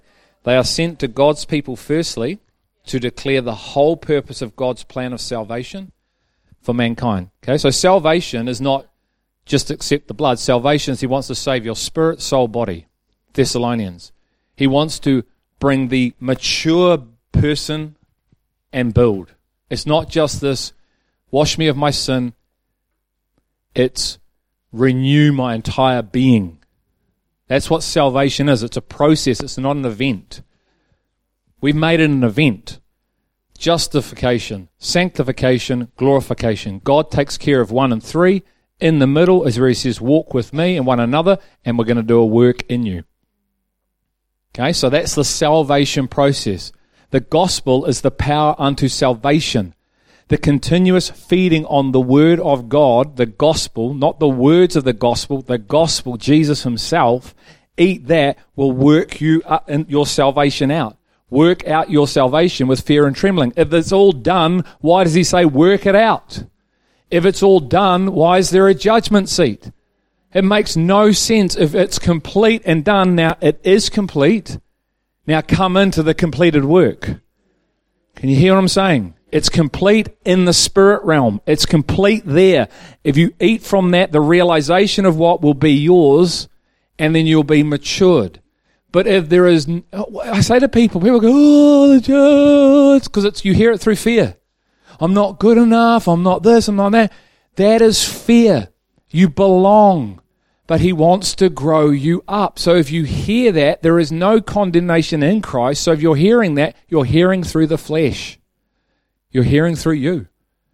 Because there is no condemnation in Christ. But we need to know the truth because the truth sets the captive free but the truth can repel you. Yes? So, why is there a judgment seat for the church if it's all done? Why doesn't he zap us now? Because it's not all done, because it's a judgment for reward to see how you lived. Did you live a surrendered life? Did you come into my life? Did you love people, love me, do my will? And that doesn't mean just turning up on a Sunday. Anyone can do that. Anyone can act from their flesh. Anyone can serve God from their flesh. Anyone can look good and not be godly. I'm not saying you're not justified by his blood. I'm saying you're still not going to be able to live out what he has for you. So when the pressure comes on and the test comes on and God tests your faith through a trial, he's doing it to show you if you're actually being built or not. It's not to harm you, it's to show you, oh, you know what? You've been with me five years and there's not a lot of building going on. Because that's not the fruit of my spirit. That's the flesh deeds. So if anger comes out of you, there's a bit of work that needs to be done because that's not a fruit of the spirit. If you can't control yourself, then that's a fleshly work. The spirit controls you.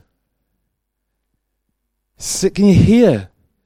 We can turn up here, we can gather, we can write notes, we can do all the stuff that good Christians do. Doesn't mean anything. If His power, His truth is not entering into you and changing you so you live differently. Paul said, Man, I don't even live for myself anymore. What's that position? I don't even know what that is. I'm so beyond that place of letting go, which, guys, is the basics. It's the basics of Christianity that you don't live for yourself. See, if we're still living for self, we probably haven't received the gospel. Can I say that? The gospel sets the captive free. You've probably heard words, but you haven't heard the word, the gospel in power, spirit, which creates a conviction, which creates change, which means you live differently. I don't say it to hurt you. I say it to bring you into life because if you've living 10 years and you're not demonstrating something, wouldn't you want to know if it was for you to be able to live? Wouldn't you want to know, God, could I experience a joy that's not about emotion? Are you really telling me, Greg, that I can experience a joy and it's got nothing to do with emotions? For the joy set before him, he went the cross. It was a bad day. Emotionally, the day sucked. He's not living on his emotions, even though we are emotional beings. He's living beyond this stuff. Is it possible to have a peace that guards my heart and my mind? Be anxious for nothing when stuff happens? Yes. Wouldn't you want to know it was possible if it was? Yes. That's a great answer. So God sends apostles and prophets to declare the will of God. It says all things are possible. So he sends Moses to the Israelites first, not Pharaoh. You know when he says be strong and courageous? It's got nothing to do with going to Pharaoh first. Go read Deuteronomy before Joshua. Sorry, sorry, I'm getting them confused. Same thing though. Okay. He says, so Moses goes to the Israelites.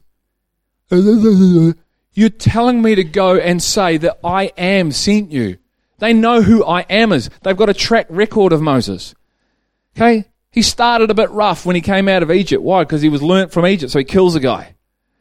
He runs away. 40 years. 40 years in the wilderness preparation, it's called. 40 years and he's ready. And then his first assignment is to go back to the people of Israel and then stand before them and say, um, um, uh, yeah, uh, can you bear with me in a little foolishness? Um, yeah, um, you sure? Are you really sure? You know, because I, I, uh, uh, you know, Acts said he was a man of power, word, and deed. So what happened to the man of power and deed out of Acts 7? Because the man's a bumbling idiot now. Because what he's about to say, he's about to say, I am sent me. to a bunch of people who know exactly who I am, as they look at Moses and go, Who do you think you are? Plonker. You've been with the sheep, man. It's the most disgusting employment for a Jew to be a shepherd out there in the flocks in the wilderness, and you're telling us that I am sent you. Ah, uh, yeah. Will you listen? I'd rather not be here, he's saying. I'd rather probably go back to the sheep. You know what? I got to have Pharaoh. But you know what's more scarier?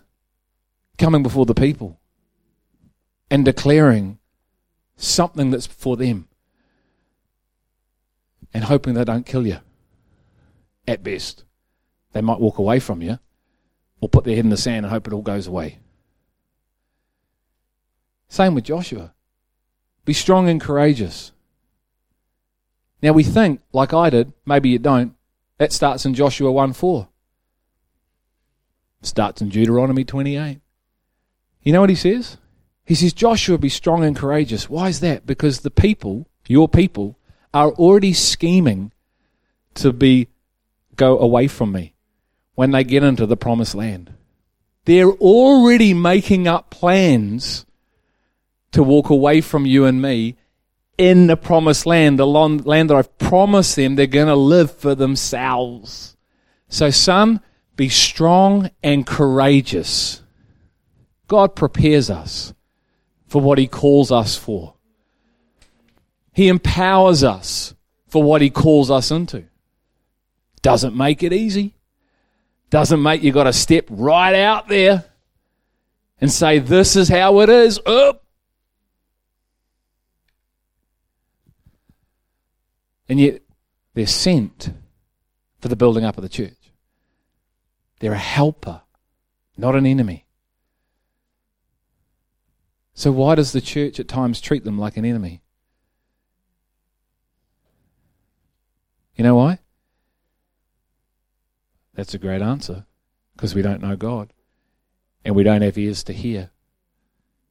And so there's a way that seems right to us, but it ends in death. So we don't receive.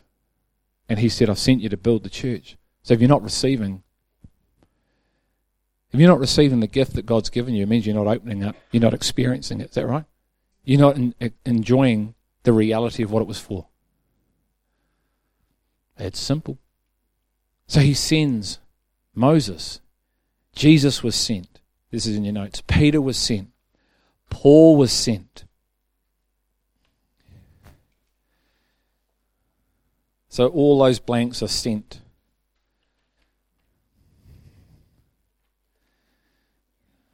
The apostle, the prophet are sent called by God to do the will of God, not chosen by man, but sent from above. I'm just freewheeling. This isn't in your notes. I'm going to read. I'm going to read this real fast. Ephesians three one to twenty one. Encourage you. Go home. Eat this. Drink it. Eat it. Drink it. Eat it. Drink it. Eat it. Paul's stewardship. For this reason, I, Paul, the prisoner of Christ Jesus, for the sake of you Gentiles He's a prisoner. He's in chains for Christ, not living for himself, for the Gentiles. What an incredible man. if indeed you have heard of the stewardship of God's grace which was given to me for you. So I'm a prisoner for Christ if you've heard of the grace given to me by God. If you haven't heard, you probably don't know he's saying who I am. In fact, you're probably going to think I'm a false apostle like they did. Okay? That by revelation there was made known to me the mystery, as I wrote before in brief. How did he get the mystery? Revelation.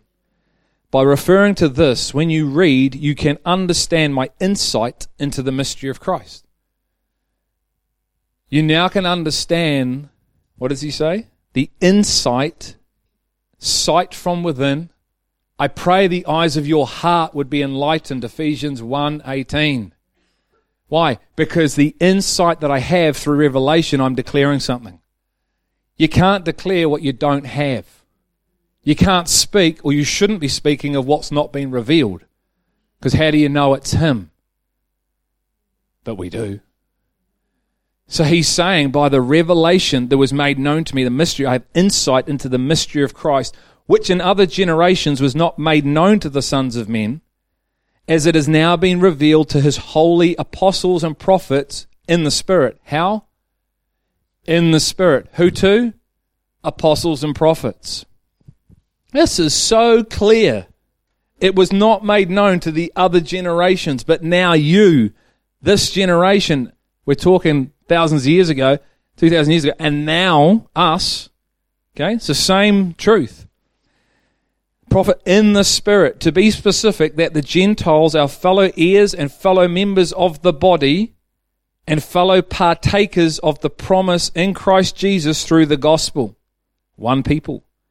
Of which I was made a minister according to the gift of God's grace, which was given to me according to the working of his power. I hope your mind is connecting to last week's notes. Okay? If it's not, go back and have a look at last week's notes because they're all connecting in. Grace was given.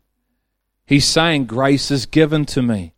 In accordance to what? His own strength? No, the power of God the working of His power, God's power, was given to me a grace. What for? To preach the good news to the building up of the church. Yes? Tracking with me? Okay. To me, the very least of all the saints, this grace was given to preach to the Gentiles the unfathomable riches of Christ and to bring to light what is the administration of the mystery which for ages has been hidden in God who created all things. So that, so here's this reality that he's been revealed. He's declaring, he's telling everybody there's a grace put on his life for the purpose of letting everybody know this mystery. Why? So that the manifold wisdom of God might be made known through the church to the rulers and authorities in the heavenly places. This was in accordance with the eternal purpose which he carried out in Christ Jesus our Lord, in whom we have boldness and confident access through faith in him. Therefore, I ask you to not lose heart at my tribulations on your behalf, for they are for your glory. This man lived his life for the church. For this reason, 14, okay, so you've got to get that and go, this is huge. Then he says, For this reason, I bow my knees before the Father, from whom every family in heaven and earth derives its name, that he would grant you, the Ephesian church, according to the riches of his glory, he would grant you, according to the riches of his glory, to be strengthened with power through his Spirit in the inner man so that, there's that word again, Christ may dwell, inhabit, reside, live permanently in your hearts through faith, and that you being rooted and grounded in love, is your root system love? Rooted and grounded in God, because God is love, may be able to comprehend with all the saints What is the breadth and the length and the height and the depth? I want to stop there. What I found really interesting when I switched from the NIV to the NASB because the Father told me to, and I was reading this and I was going, oh, yeah, the height and the breadth and the depth of the love of God. Well, the NASB doesn't say that. It stopped. Verse 19 says, and to know the love of Christ. So it says this, may be able to comprehend with all the saints what is the breadth and the length and the height and the depth, and to know the love of God. There's an and. It doesn't say the depth to know the love of God, which surpasses knowledge, that you may be filled to all the fullness of God. So I said, God, oh, that's weird because I just filled in the blank because I'm used to the NIV. He said, go have a look in the footnotes. And you go to verse 8, and it says, to bring to light the administration. How wide, how high, how deep is the administration to bring to light the riches of the fullness of God and to know the love of God? I was like, what? What? Meaning God's purpose. How does God build? You see, Paul is revealed a mystery. What is the mystery? Christ in you, the hope of glory. Okay? Now we reel that off as if it's a nice hymn.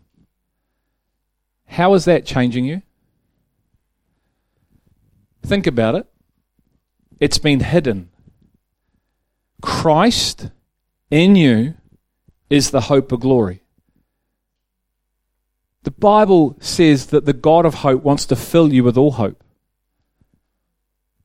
How much hope is living in you right now? See, there is a reality, guys, to fight for. When I say fight for, I don't mean physically, I mean seeking, actively pursuing, and asking for the fullness of God. So Christ in you is the hope of glory. This is the mystery the man is revealed where? In himself. He saw on a journey. He then gets filled, smashed, when Ananias comes with the baptism of what? Love, power. He's like, oh my goodness, what is this happening in me? I once was this, and compared to what I was, this is but rubbish to a reality I'm now in. It wasn't this, oh yeah, I became a Christian, and yeah, whatever, life stays the same. Christ in you and I is his hope, the hope of glory. See, the problem is We don't have a reference for it. So he has to send people who have references for it. So you can have a reference for it. If all the wisdom of treasure and knowledge is contained in Jesus Christ, and Jesus Christ lives in you, are you living from wisdom? Or are you living from your wisdom? We've got to be arrested by what I'm saying. It's to stop you in your tracks, get you on your knees, and fast and pray like you never have before. That's what the truth is supposed to do. Where's Paul? On his knees. Why is the man on his knees? How can he do that? Because he's received it. See, you need to be praying into what you're looking at. Otherwise, it can just be prayer that's going out, but it's not attached to a target. See, the man is praying in an alignment to what he can see. Christ in you, Christ maturing in you, is a maturing Christ bride, yes? The end is a marriage covenant. The end is a marriage to a mature church. Galatians 4:19. Who can tells me what it says? I'm in labor again until Christ is formed in you. Why? Because the Galatians were going back under the law. They were going back under the flesh, the way they used to live. He said, Who's hoodwinked you? Who's come in and beseeched you or bewitched you of what was? How come you come in the right way and now you're living by the flesh again? Man, I'm in labor again. I'm laying my life down again. I'm trying to birth something again for you. Not for himself. See, when you're full, you don't think about yourself. You're full of Christ. Self goes whoop. You can't have two. It's either him or you. And the more you're in Christ being formed, less of you. Yeah? So then you live that out. You don't look for your interest of yourself. You don't think about yourself first. You don't think, oh, what's that going to cost me? You've already paid. You've already said, I'm in boots and all. There's no negotiation on the table when Christ in you, the hope of glory, is being formed, not just this, oh yeah, I prayed a prayer and the Spirit came on me and it was a good buzz.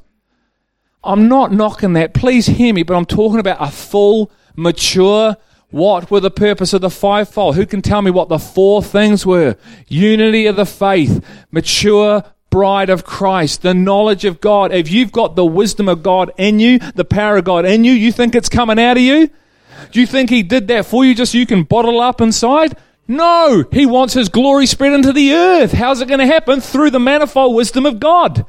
The manifold wisdom of God, where is it? In the church. Well, is it? Is it? I've been looking, going, come on, preaching, come on. I want to see the manifold wisdom. I want to see everyone jumping up, preaching, laying hands on people, doing the thing, loving everybody. The manifold wisdom of God, Christ in you, the hope of glory will come out of you, and this will be a radiant church. The love we will, man, it's full on. It's not this piddly little. What about me? I'm, can you hear me? I'm not meant to be knocking that, but it's like I've got to We've got to wake up. There's a reality. Christ in you is the mystery, the manifold, the administration that he also saw was the fivefold gifts. Who wrote it? Who wrote the book? What's the purpose of Ephesians? Eternal purpose. It's the main theme. So the man that was given it wrote it. Why? Because he came into it. Yet he wasn't. He was Saul under the law, under Gamaliel. He was lost until before he was. Before the beginning of time, the Bible says Galatians 1:15, he was called for this time. Before I was even in my mother's womb, he says, I was chosen for this day, for this time to bring to light the mystery of the bride of Christ. Christ in you is your preparation, the formation of Christ for your bride for your wedding.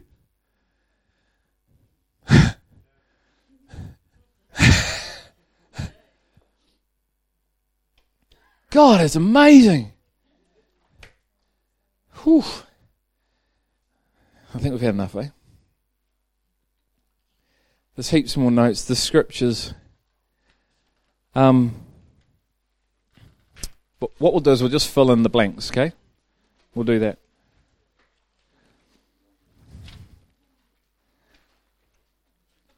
So on page seven,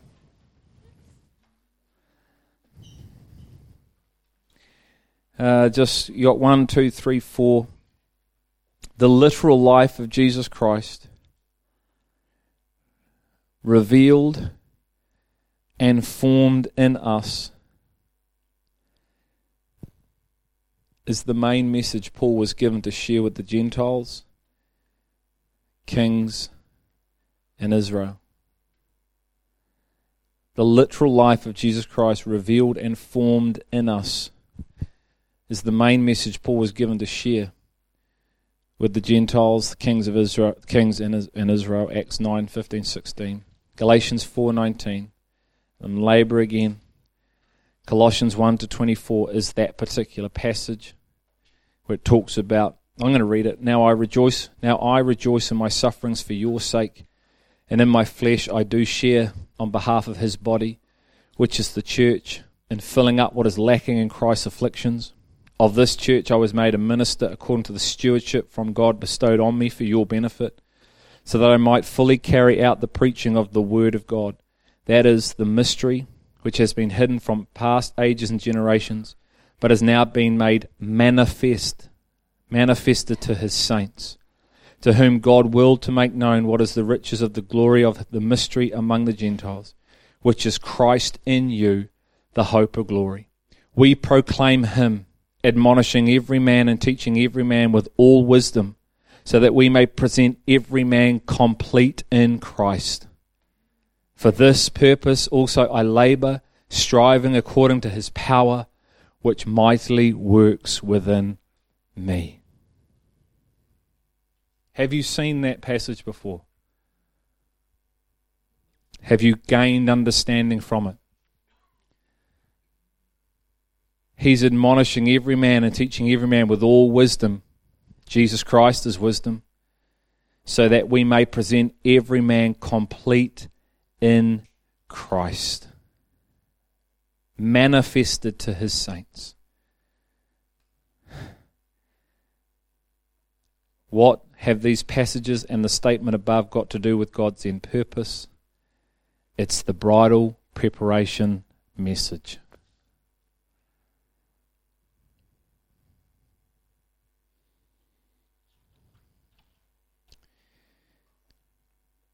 God is looking for a mature bride for his son, not an immature one. This is not a heaven or hell message. You're a son. It's just whether we're going to be mature sons or we're going to stay immature sons. and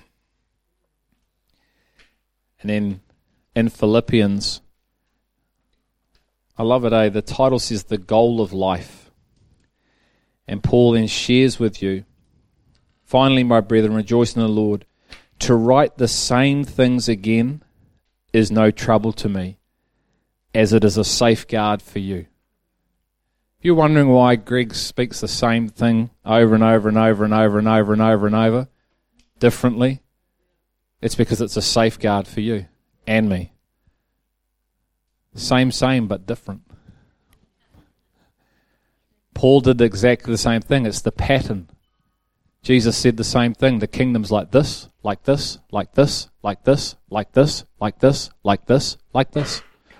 He said the same thing. He repeated himself until it hit. And he sent the Spirit of God. And he did the same thing. The Spirit of God is going to lead us into all truth. See the pattern, then he sends apostles and prophets and they repeat the message. It's not new, it just gets lost. Why? Because man takes over. And then you read this, and you know that word perfect? Listen to this. This is Paul talking about how life before Christ is rubbish. Come to know him. He says, Not that I have already obtained it or have already become perfect but I press on so that I may lay hold of that for which also I was laid hold of by Christ Jesus. I press on so that I may lay hold of that for which also I was laid hold of by Christ Jesus. Brethren, I do not regard myself as having laid hold of it yet. Man. But one thing I do, forgetting what lies behind and reaching forward to what lies ahead, I press on toward the goal for the prize of the upward call of God in Christ Jesus. Let us therefore, as many as are perfect, have this attitude. And if anything you have a different attitude, God will reveal that also to you. However, let us keep living by the same standard to which we have attained. Brethren, join in following my example and observe those who walk according to the pattern you have in us. It's clear as crystal. For many walk, of whom I often told you, and now tell you, even weeping, that they are enemies of the cross of Christ, whose end is destruction, whose God is their appetite, little g, and whose glory is in their shame, who set their minds on earthly things. For our citizenship is in heaven, from which also we eagerly wait for our Saviour, the Lord Jesus Christ, who will transform the body of our humble state into conformity, glorification with the body of his glory by the exertion of the power that he has even to subject all things unto himself.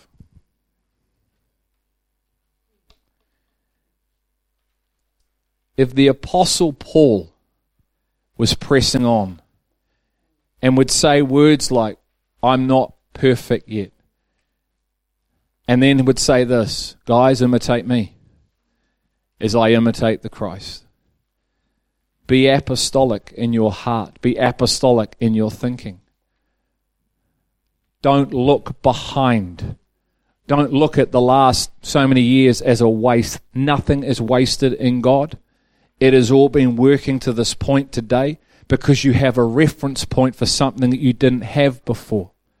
How do you know what you don't have if you haven't experienced something? You know, you don't know food can be better until you've eaten that food.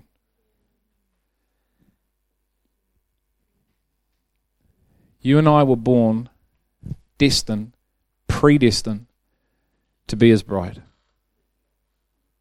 To love him with your entire being, to fall in love with him. Not a person, not a dog, not money, not a job. Him. He is enough.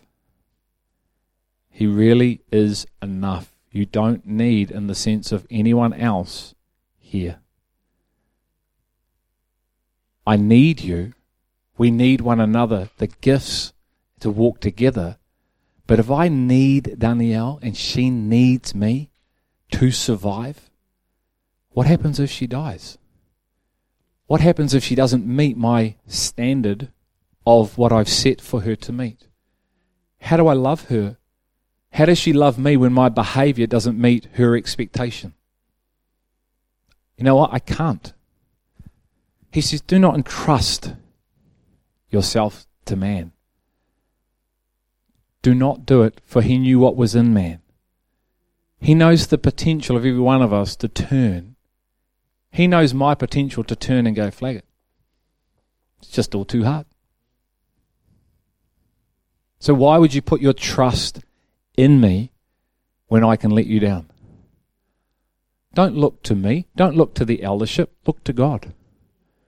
Trust me, but don't put your trust in me. Put your trust in Christ. So if I ever stuffed up, you could actually restore me and not judge me and condemn me. And I'll do the same for you. Because love covers a multitude of sin.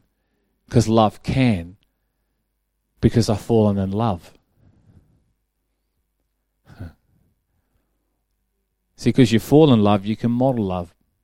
But you can't model what you don't have. So he said, Christ in you is the greatest mystery known to mankind. Not a drop, an ocean. I'm here, Paul saying, until this work is formed in you. Because there were people because he keeps using this word us. He says, imitate us. He's not talking to everybody because to the Corinthians, he says, I can't even share with you what I want to share with you because you're still immature. Then he goes to the Philippians and he says things to them. Then he goes to the, the uh, Colossians and he says things to them. So there's this us. He can see the us that are imitating him. And he can see the us or the people that aren't and the people that aren't are to come into what is, so then they can all be one. We want to go where it's all us.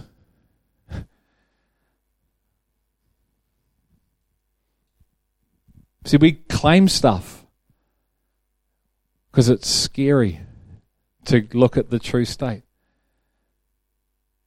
God wants us all to be able to demonstrate. But there's a work isn't there? So he sends gifts to see the work done. We say we have the mind of Christ. And then we have insecurity issues. Those two things don't go hand in hand. Okay?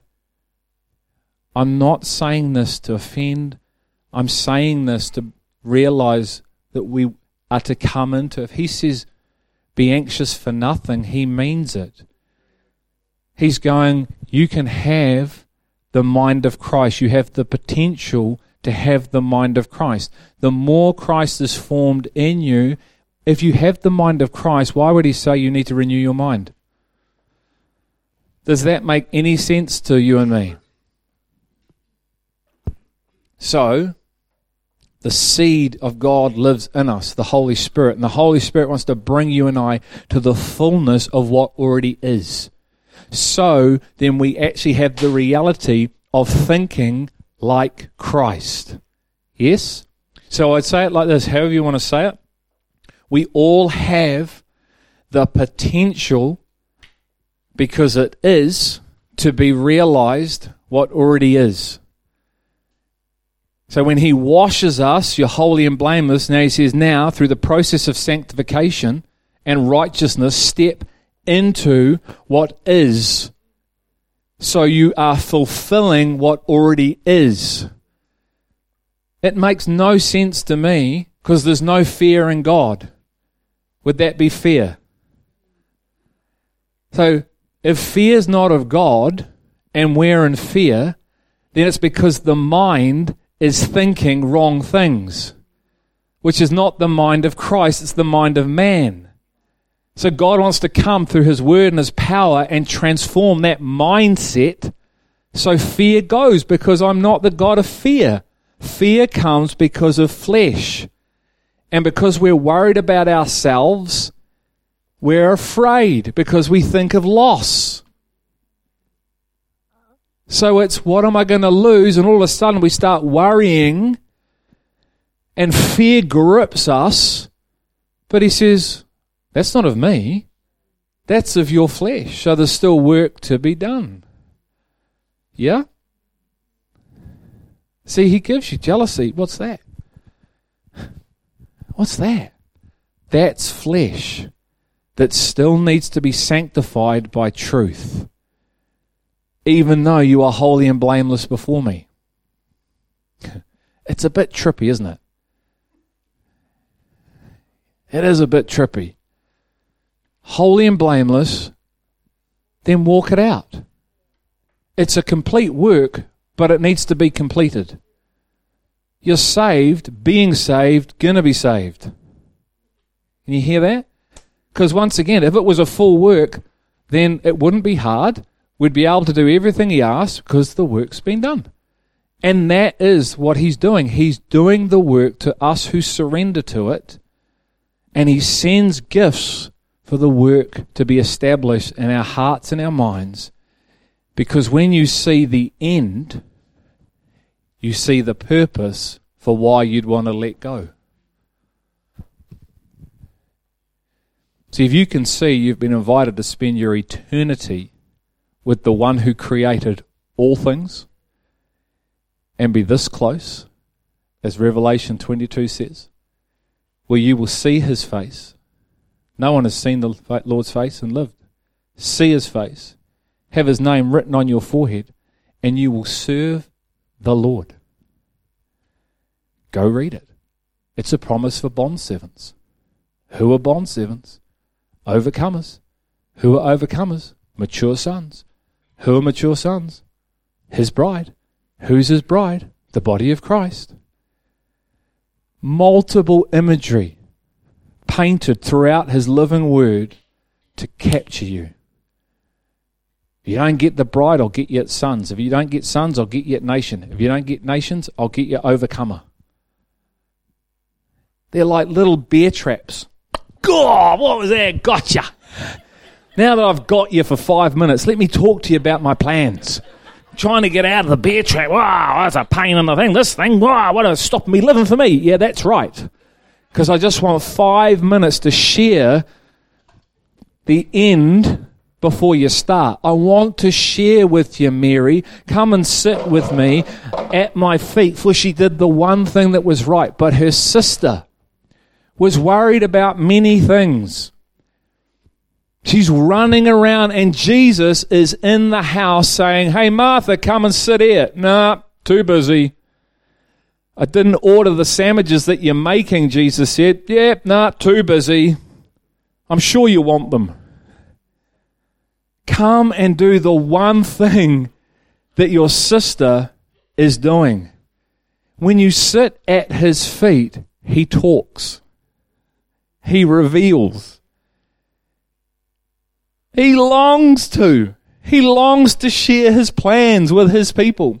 But while we're running all over the place, busy with our lives, it's very hard to hear.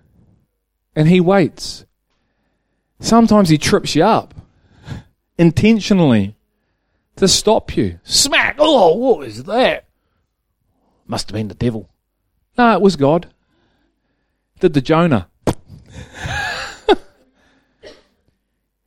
Here's the scary thing. If you stop,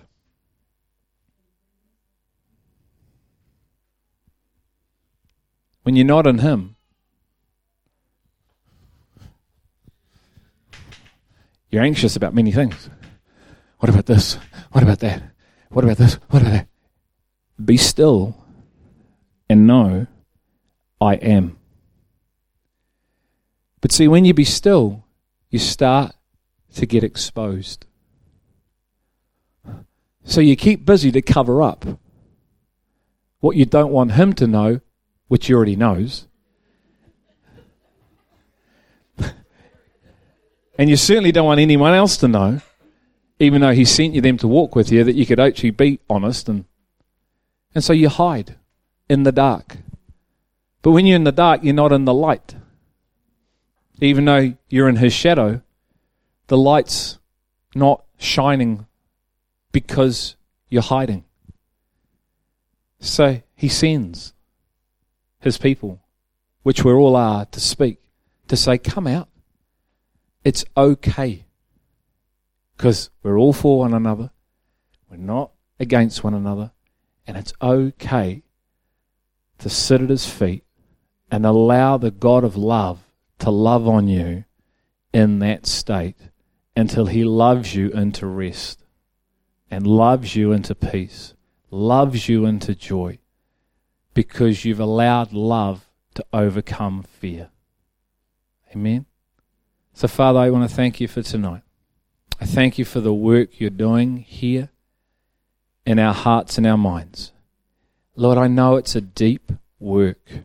It's a deep, deep work where you are unanchoring us from foundations that are not of you and bringing us into your foundations so we can live out your conclusion.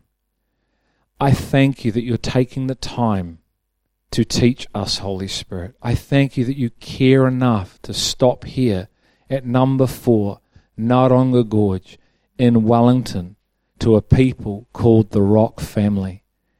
And that you wait here patiently for us. And you wait, and you wait, and you wait, and you wait. And I pray, Lord, we would turn. I pray, Holy Spirit, that we would turn tonight and be found at your feet. And allowing you and asking you, and our walls would come down like we sang this morning. And that you would, because it's your heart, and I know you will, you'll reveal yourself and the depth and the riches of who you are sets the captive free. For the truth, which is you, Lord, have come to set us ablaze. So may we be found in you. May we be found abiding in you. So love is being perfected in us, which enables us to walk in the manner to which you walked, which is love and power and an abundance of life. Father, we ask these things in accordance to your will tonight. In Jesus' name. Amen.